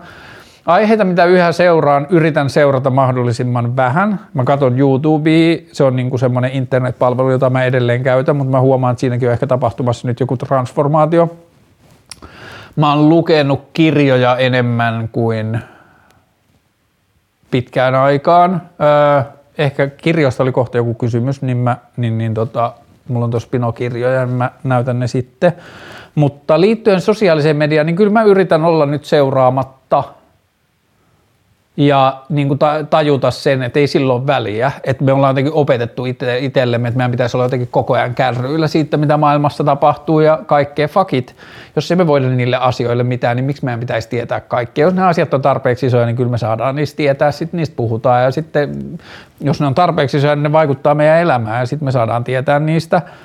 Mutta joo, kyllä mä yritän mennä nyt päinvastaisen suuntaan, että mä yritän olla seuraamatta asioita, mä yritän päästä irti kaiken maailman pöyristymisestä ja kauhistumisesta. Ähm, ja yritän ymmärtää, miten vähän niin kuin on sitten kuitenkin loppujen lopuksi ehkä asioita, joilla on todellista merkitystä. Ja nauttia siitä, että mun ei tarvi välittää kaikesta siitä, mistä, mitä sosiaalisessa mediassa tapahtuu. Öö,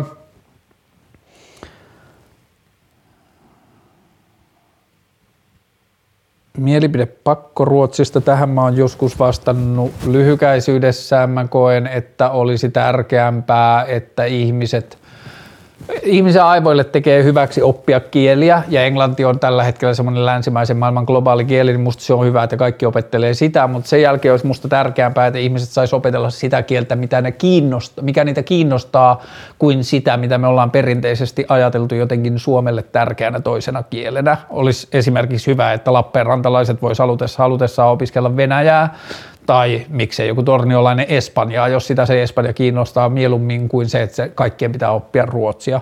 Ja Ruotsin mun mielestä ongelma koululaitoksessa, mä muistan itseltäni ja sitten mä huomaan mun oman lapsen tapauksessa, että siihen on niinku hankala motivoida itseään, jos se ainoa syy opiskella sitä on se, että se on pakko. Että, eikä se, että ihmistä itseä kiinnostaa. Niin ainakin pitäisi panostaa siihen, että saataisiin selitettyä, miksi sitä ruotsia kerran pitää oppia, tai pitää oppia, jos sitä kerran opetetaan. Mutta joo, mä en dikkaa pakko ruotsista, mä dikkaan, että ihmiset opettelee kieliä.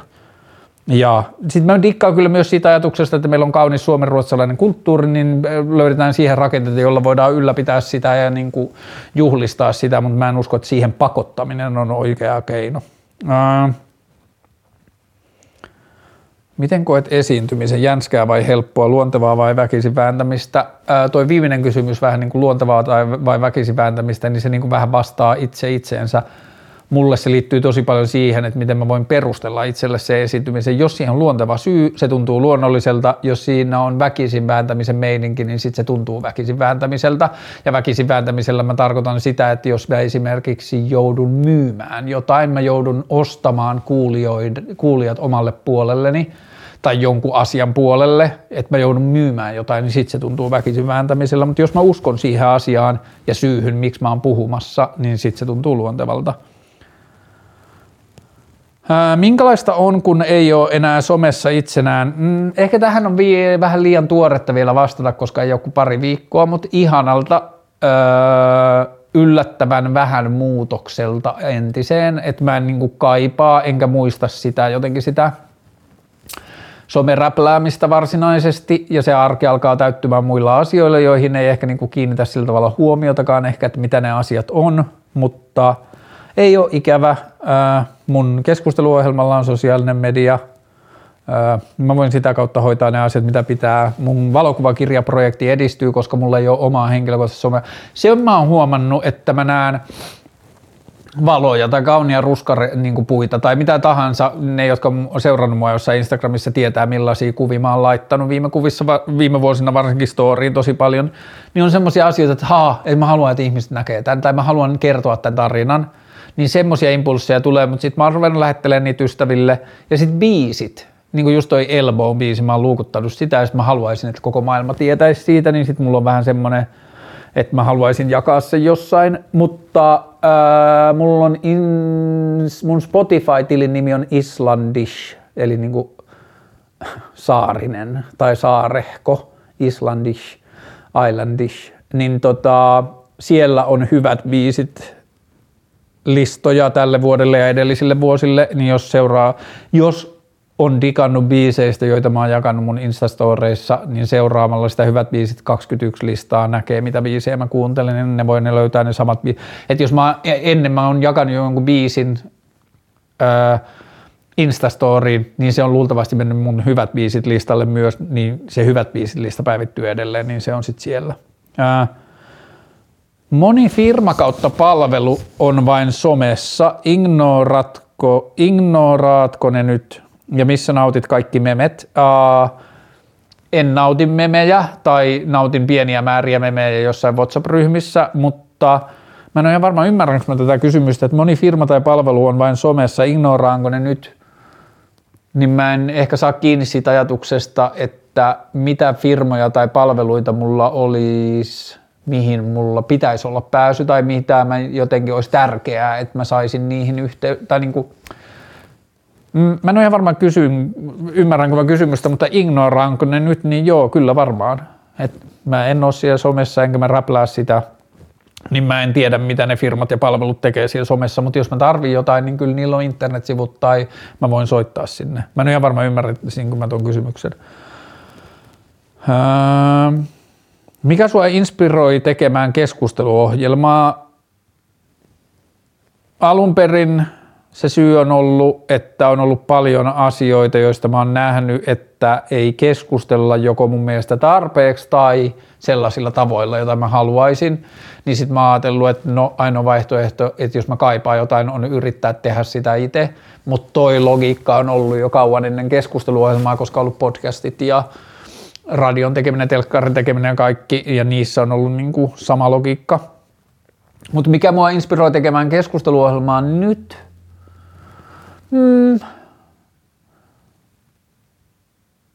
No tätä on kiva tehdä niin kuin vaan itsenään, sitä on ehkä hankala selittää miksi, mutta tätä nyt vaan on kiva tehdä, mutta sen lisäksi mä saan ihania palautteita ihmisiltä tai ihmiset tulee pysäyttämään jossain kahvilassa tai jotain ja kertoo, että mun tekemisillä on ollut niin kuin, miten joku ihana tyyppi viime viikolla tuli sano, niin kuin jotenkin kiittämään tästä ohjelmasta, niin sitten se sanoi, että sun vlogien seurassa on turvallista ja vapauttavaa olla tai jotain sellaista, niin kyllä se inspiroi mua ihan vitusti, että – jos ihmisillä on turvallista olla näiden seurassa, niin en mä tiedä oikein mitään parempaa, mutta mua inspiroi se, että mitä jos mun ääneen pohtimat asiat on jollekin ihmiselle joku tapa havahtua tai nähdä joku asia uudella tavalla tai haastaa jotain omaa ajatusta tai ymmärtää joku toisen ajatusta, mitä ei ole aikaisemmin ymmärtänyt tai jotain muuta, niin se inspiroi mua tosi paljon, koska mä koen, että maailmassa on liian vähän semmoista niin kuin yhteisymmärryksen kasvattamiseen pyrkivää keskustelua ja mä yritän tuottaa sitä.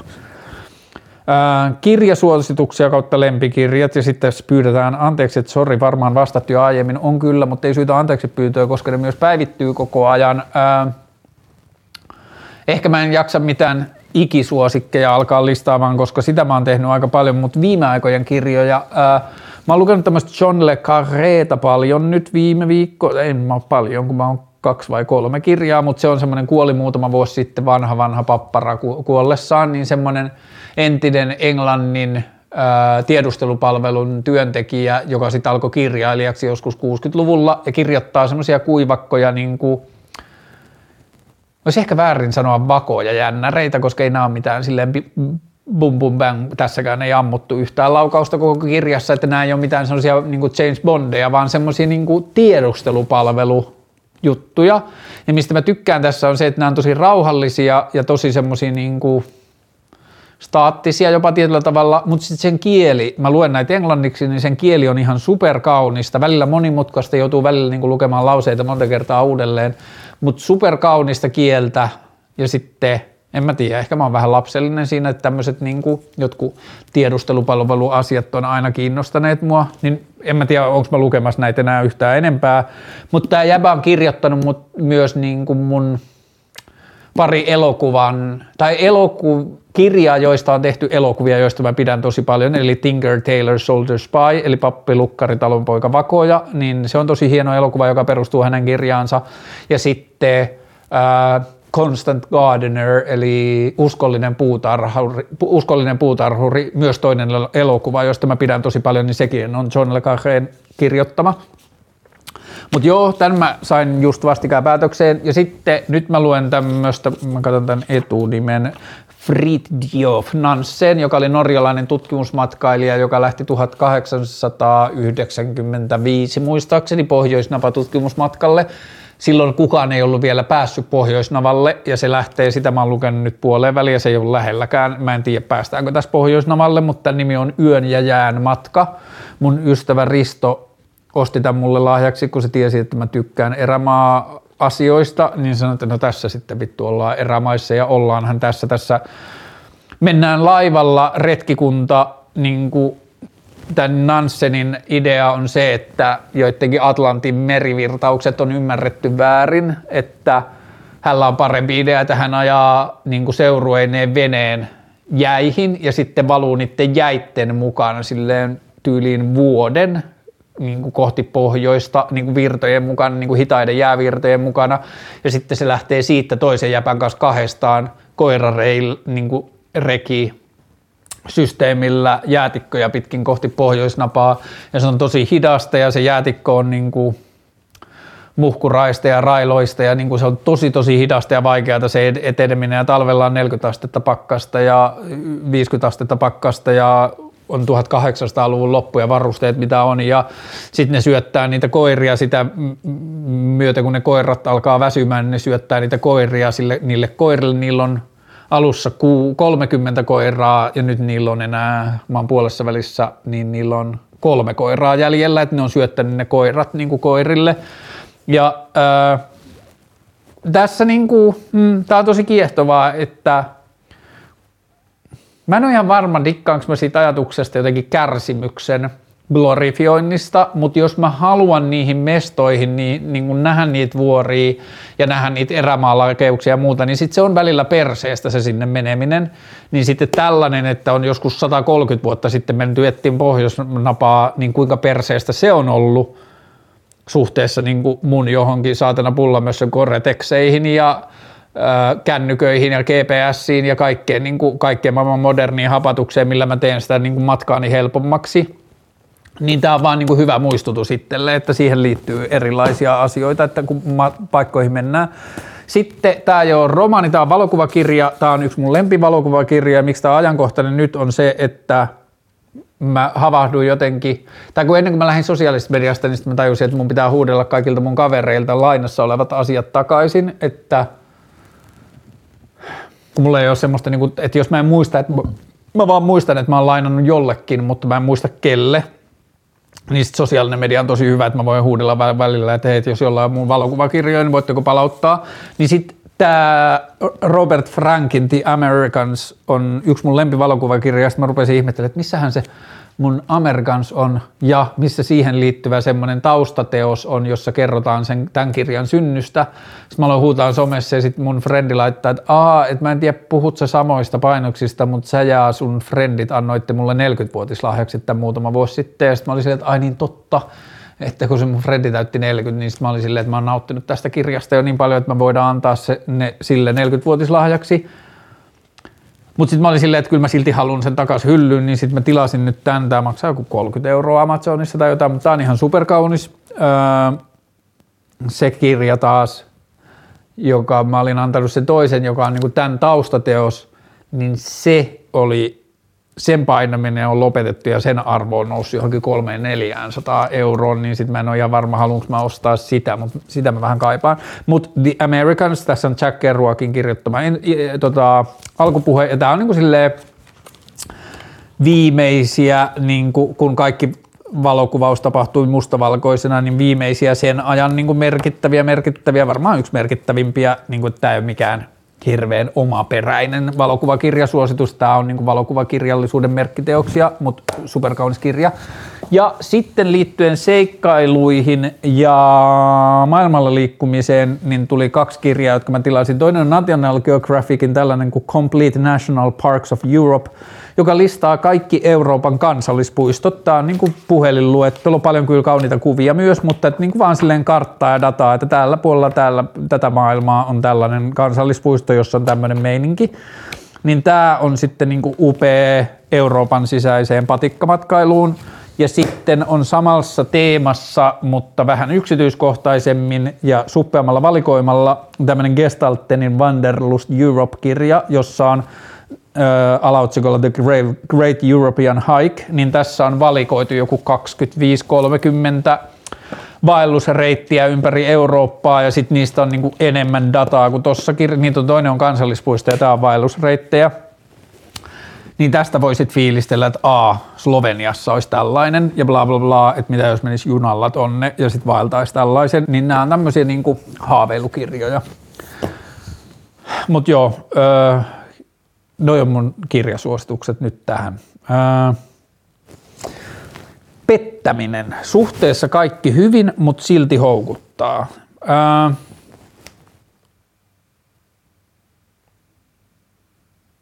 Mä oon sillä tavalla asiantuntija tässä aiheessa, että silloin kun mä oon ollut pitkässä parisuhteessa – niin mä en fyysisesti pettänyt mun puolisoa, mutta mä petin sitä henkisesti tavoilla, joka oli huomattavasti satuttavampaa ja ikävämpää. Siihen liittyy niin tällaisia internetsuhteita ja niin kuin semmoista vaan luottamuksen pettämistä. Mun mielestä se pettämisen pointti on se, että siinä on ihan sama mitä siinä periaatteessa tapahtuu, pussaillaanko, pannaanko vai niin kuin, jaetaanko maailmaa jotenkin keskustelun tavalla, niin kuin, että se pointti on se, että mitä jätetään kertomatta. Se on mun mielestä se pettäminen. Ja mä oon nähnyt niin kuin oman toiminnan tuloksena, että kuinka paljon se satuttaa toista ihmistä, niin mun on hankala hyväksyä pettämistä tai hankala niin kuin antaa siihen sillä tavalla perusteluja. That being said, musta tuntuu, että me ollaan suhteessa siihen, miten parisuhteiden luonne on muuttunut tai parisuhteiden välttämättömyys tai parisuhteiden merkitys on muuttunut viime vuosisatojen aikana, ja teollistumisen ja kaiken vaurastumisen ja kaiken muun, mutta plus kristilliset maailmanarvot, niin musta tuntuu, että me tehdään pettämisestä vähän isompi, tai niin kuin parisuhteiden päättymisestä ehkä enemmän, me tehdään mun mielestä siitä isompi juttu kuin olisi ehkä tarpeellista, tai semmoinen, niin kuin, mä en tiedä, semmoinen niin kuin joku semmoinen ding, mutta pet, pettäminen, pettämisessä on kyse siitä, että ei enää kerro toiselle asioita, joista on vähän niin kuin joko sanattomasti tai sanoitetusti sovittu toisen kanssa, että puhutaan. Niin mun mielestä jos pettäminen houkuttaa, niin ensimmäinen kysymys on miksi? Miksi mä sit oon tässä suhteessa tai haluan olla tässä jatkossakin, jos pettäminen houkuttaa?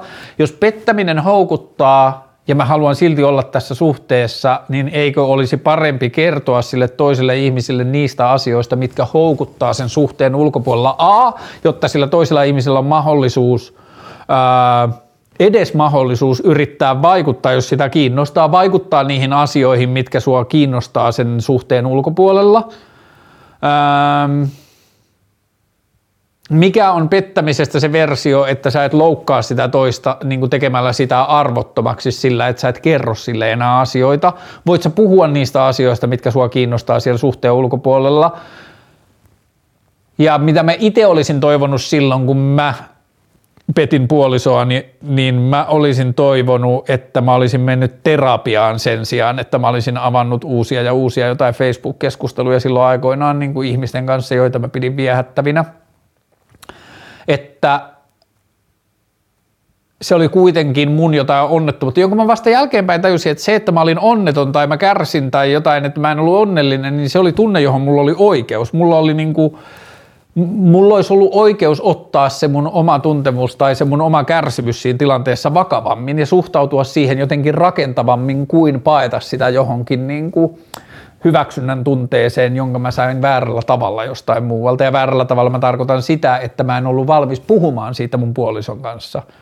Ja hmm, nähtyäni, miten pettäminen satuttaa toista ihmistä, niin mä kyllä sanoisin, että pettämistä parempi vaihtoehto on löytää muita tapoja niin kuin sen äh, kiinnostuksen tai ahdistuksen tai kärsimyksen purkamiseen, vaikkakin se tarkoittaisi sen suhteen päättymistä. Että niin kuin, Mm, jälleen kerran voi kuulostaa epäromanttiselta, mutta mä ajattelen, että suhteen päättymisessä on aina se hyvä puoli, että kaksi ihmistä pääsee kokemaan uusia ihmisiä maailmassa tai uusia asioita maailmassa. Et se on niin mun mielestä asia, joka laiminlyödään usein, että kun jotenkin suhteen päättymiseen suhtaudutaan niin läpinegatiivisesti. Tietenkin jos suhteeseen liittyy lapsia, niin sitä asiasta tulee monimutkaisempi. Siltikään mun mielestä mä en usko siihen ajatukseen, että lasten takia oltaisiin yhdessä lasten takia mun mielestä vaan pitää taistella pidempään ja enemmän ja selvittää vaihtoehtoja, että onko muita vaihtoehtoja. Mutta joo, mm, pettäminen not nice ja keskustelu on yleensä se asia, jolla siihen pystyy tuottamaan jotain vaihtoehtoja. Ää, katsotaan, onko tullut vielä jotain. Ähm. Ei, kyllä tässä varmaan nyt tämänkertaiset ja kyllähän tässä tulikin. Ähm. Kiitos seurasta, äh, kiitos ystävällisyydestä ja kyseenalaistakaa suhdettanne asioihin, välttäkää autopilottia kysykää aktiivisesti itseltänne kaksi kysymystä, olenko onnellinen ja kaksi, mikä tekisi minut onnelliseksi. Ja ne voi olla myös toisiinsa liittymättömiä kysymyksiä. Mikä tekisi minut onnelliseksi voi olla relevantti kysymys, vaikka olisitkin onnellinen. On hyvä janota asioita. On hyvä myös pysähtyä ja ymmärtää ja arvostaa niitä asioita, jotka tekee onnelliseksi ja jotka on hyviä asioita elämässä. Niitä on tärkeää arvostaa, mutta on hyvä janota asioita ja miettiä, minkälaisia asioita haluaisi elämässään kokea tai kokeilla, koska meillä niitä elämiä on vain yksi. Mutta näissä merkeissä palaamme pian ehkä vieraan kanssa tai itsekseen aika näyttää. Kiitos, moi!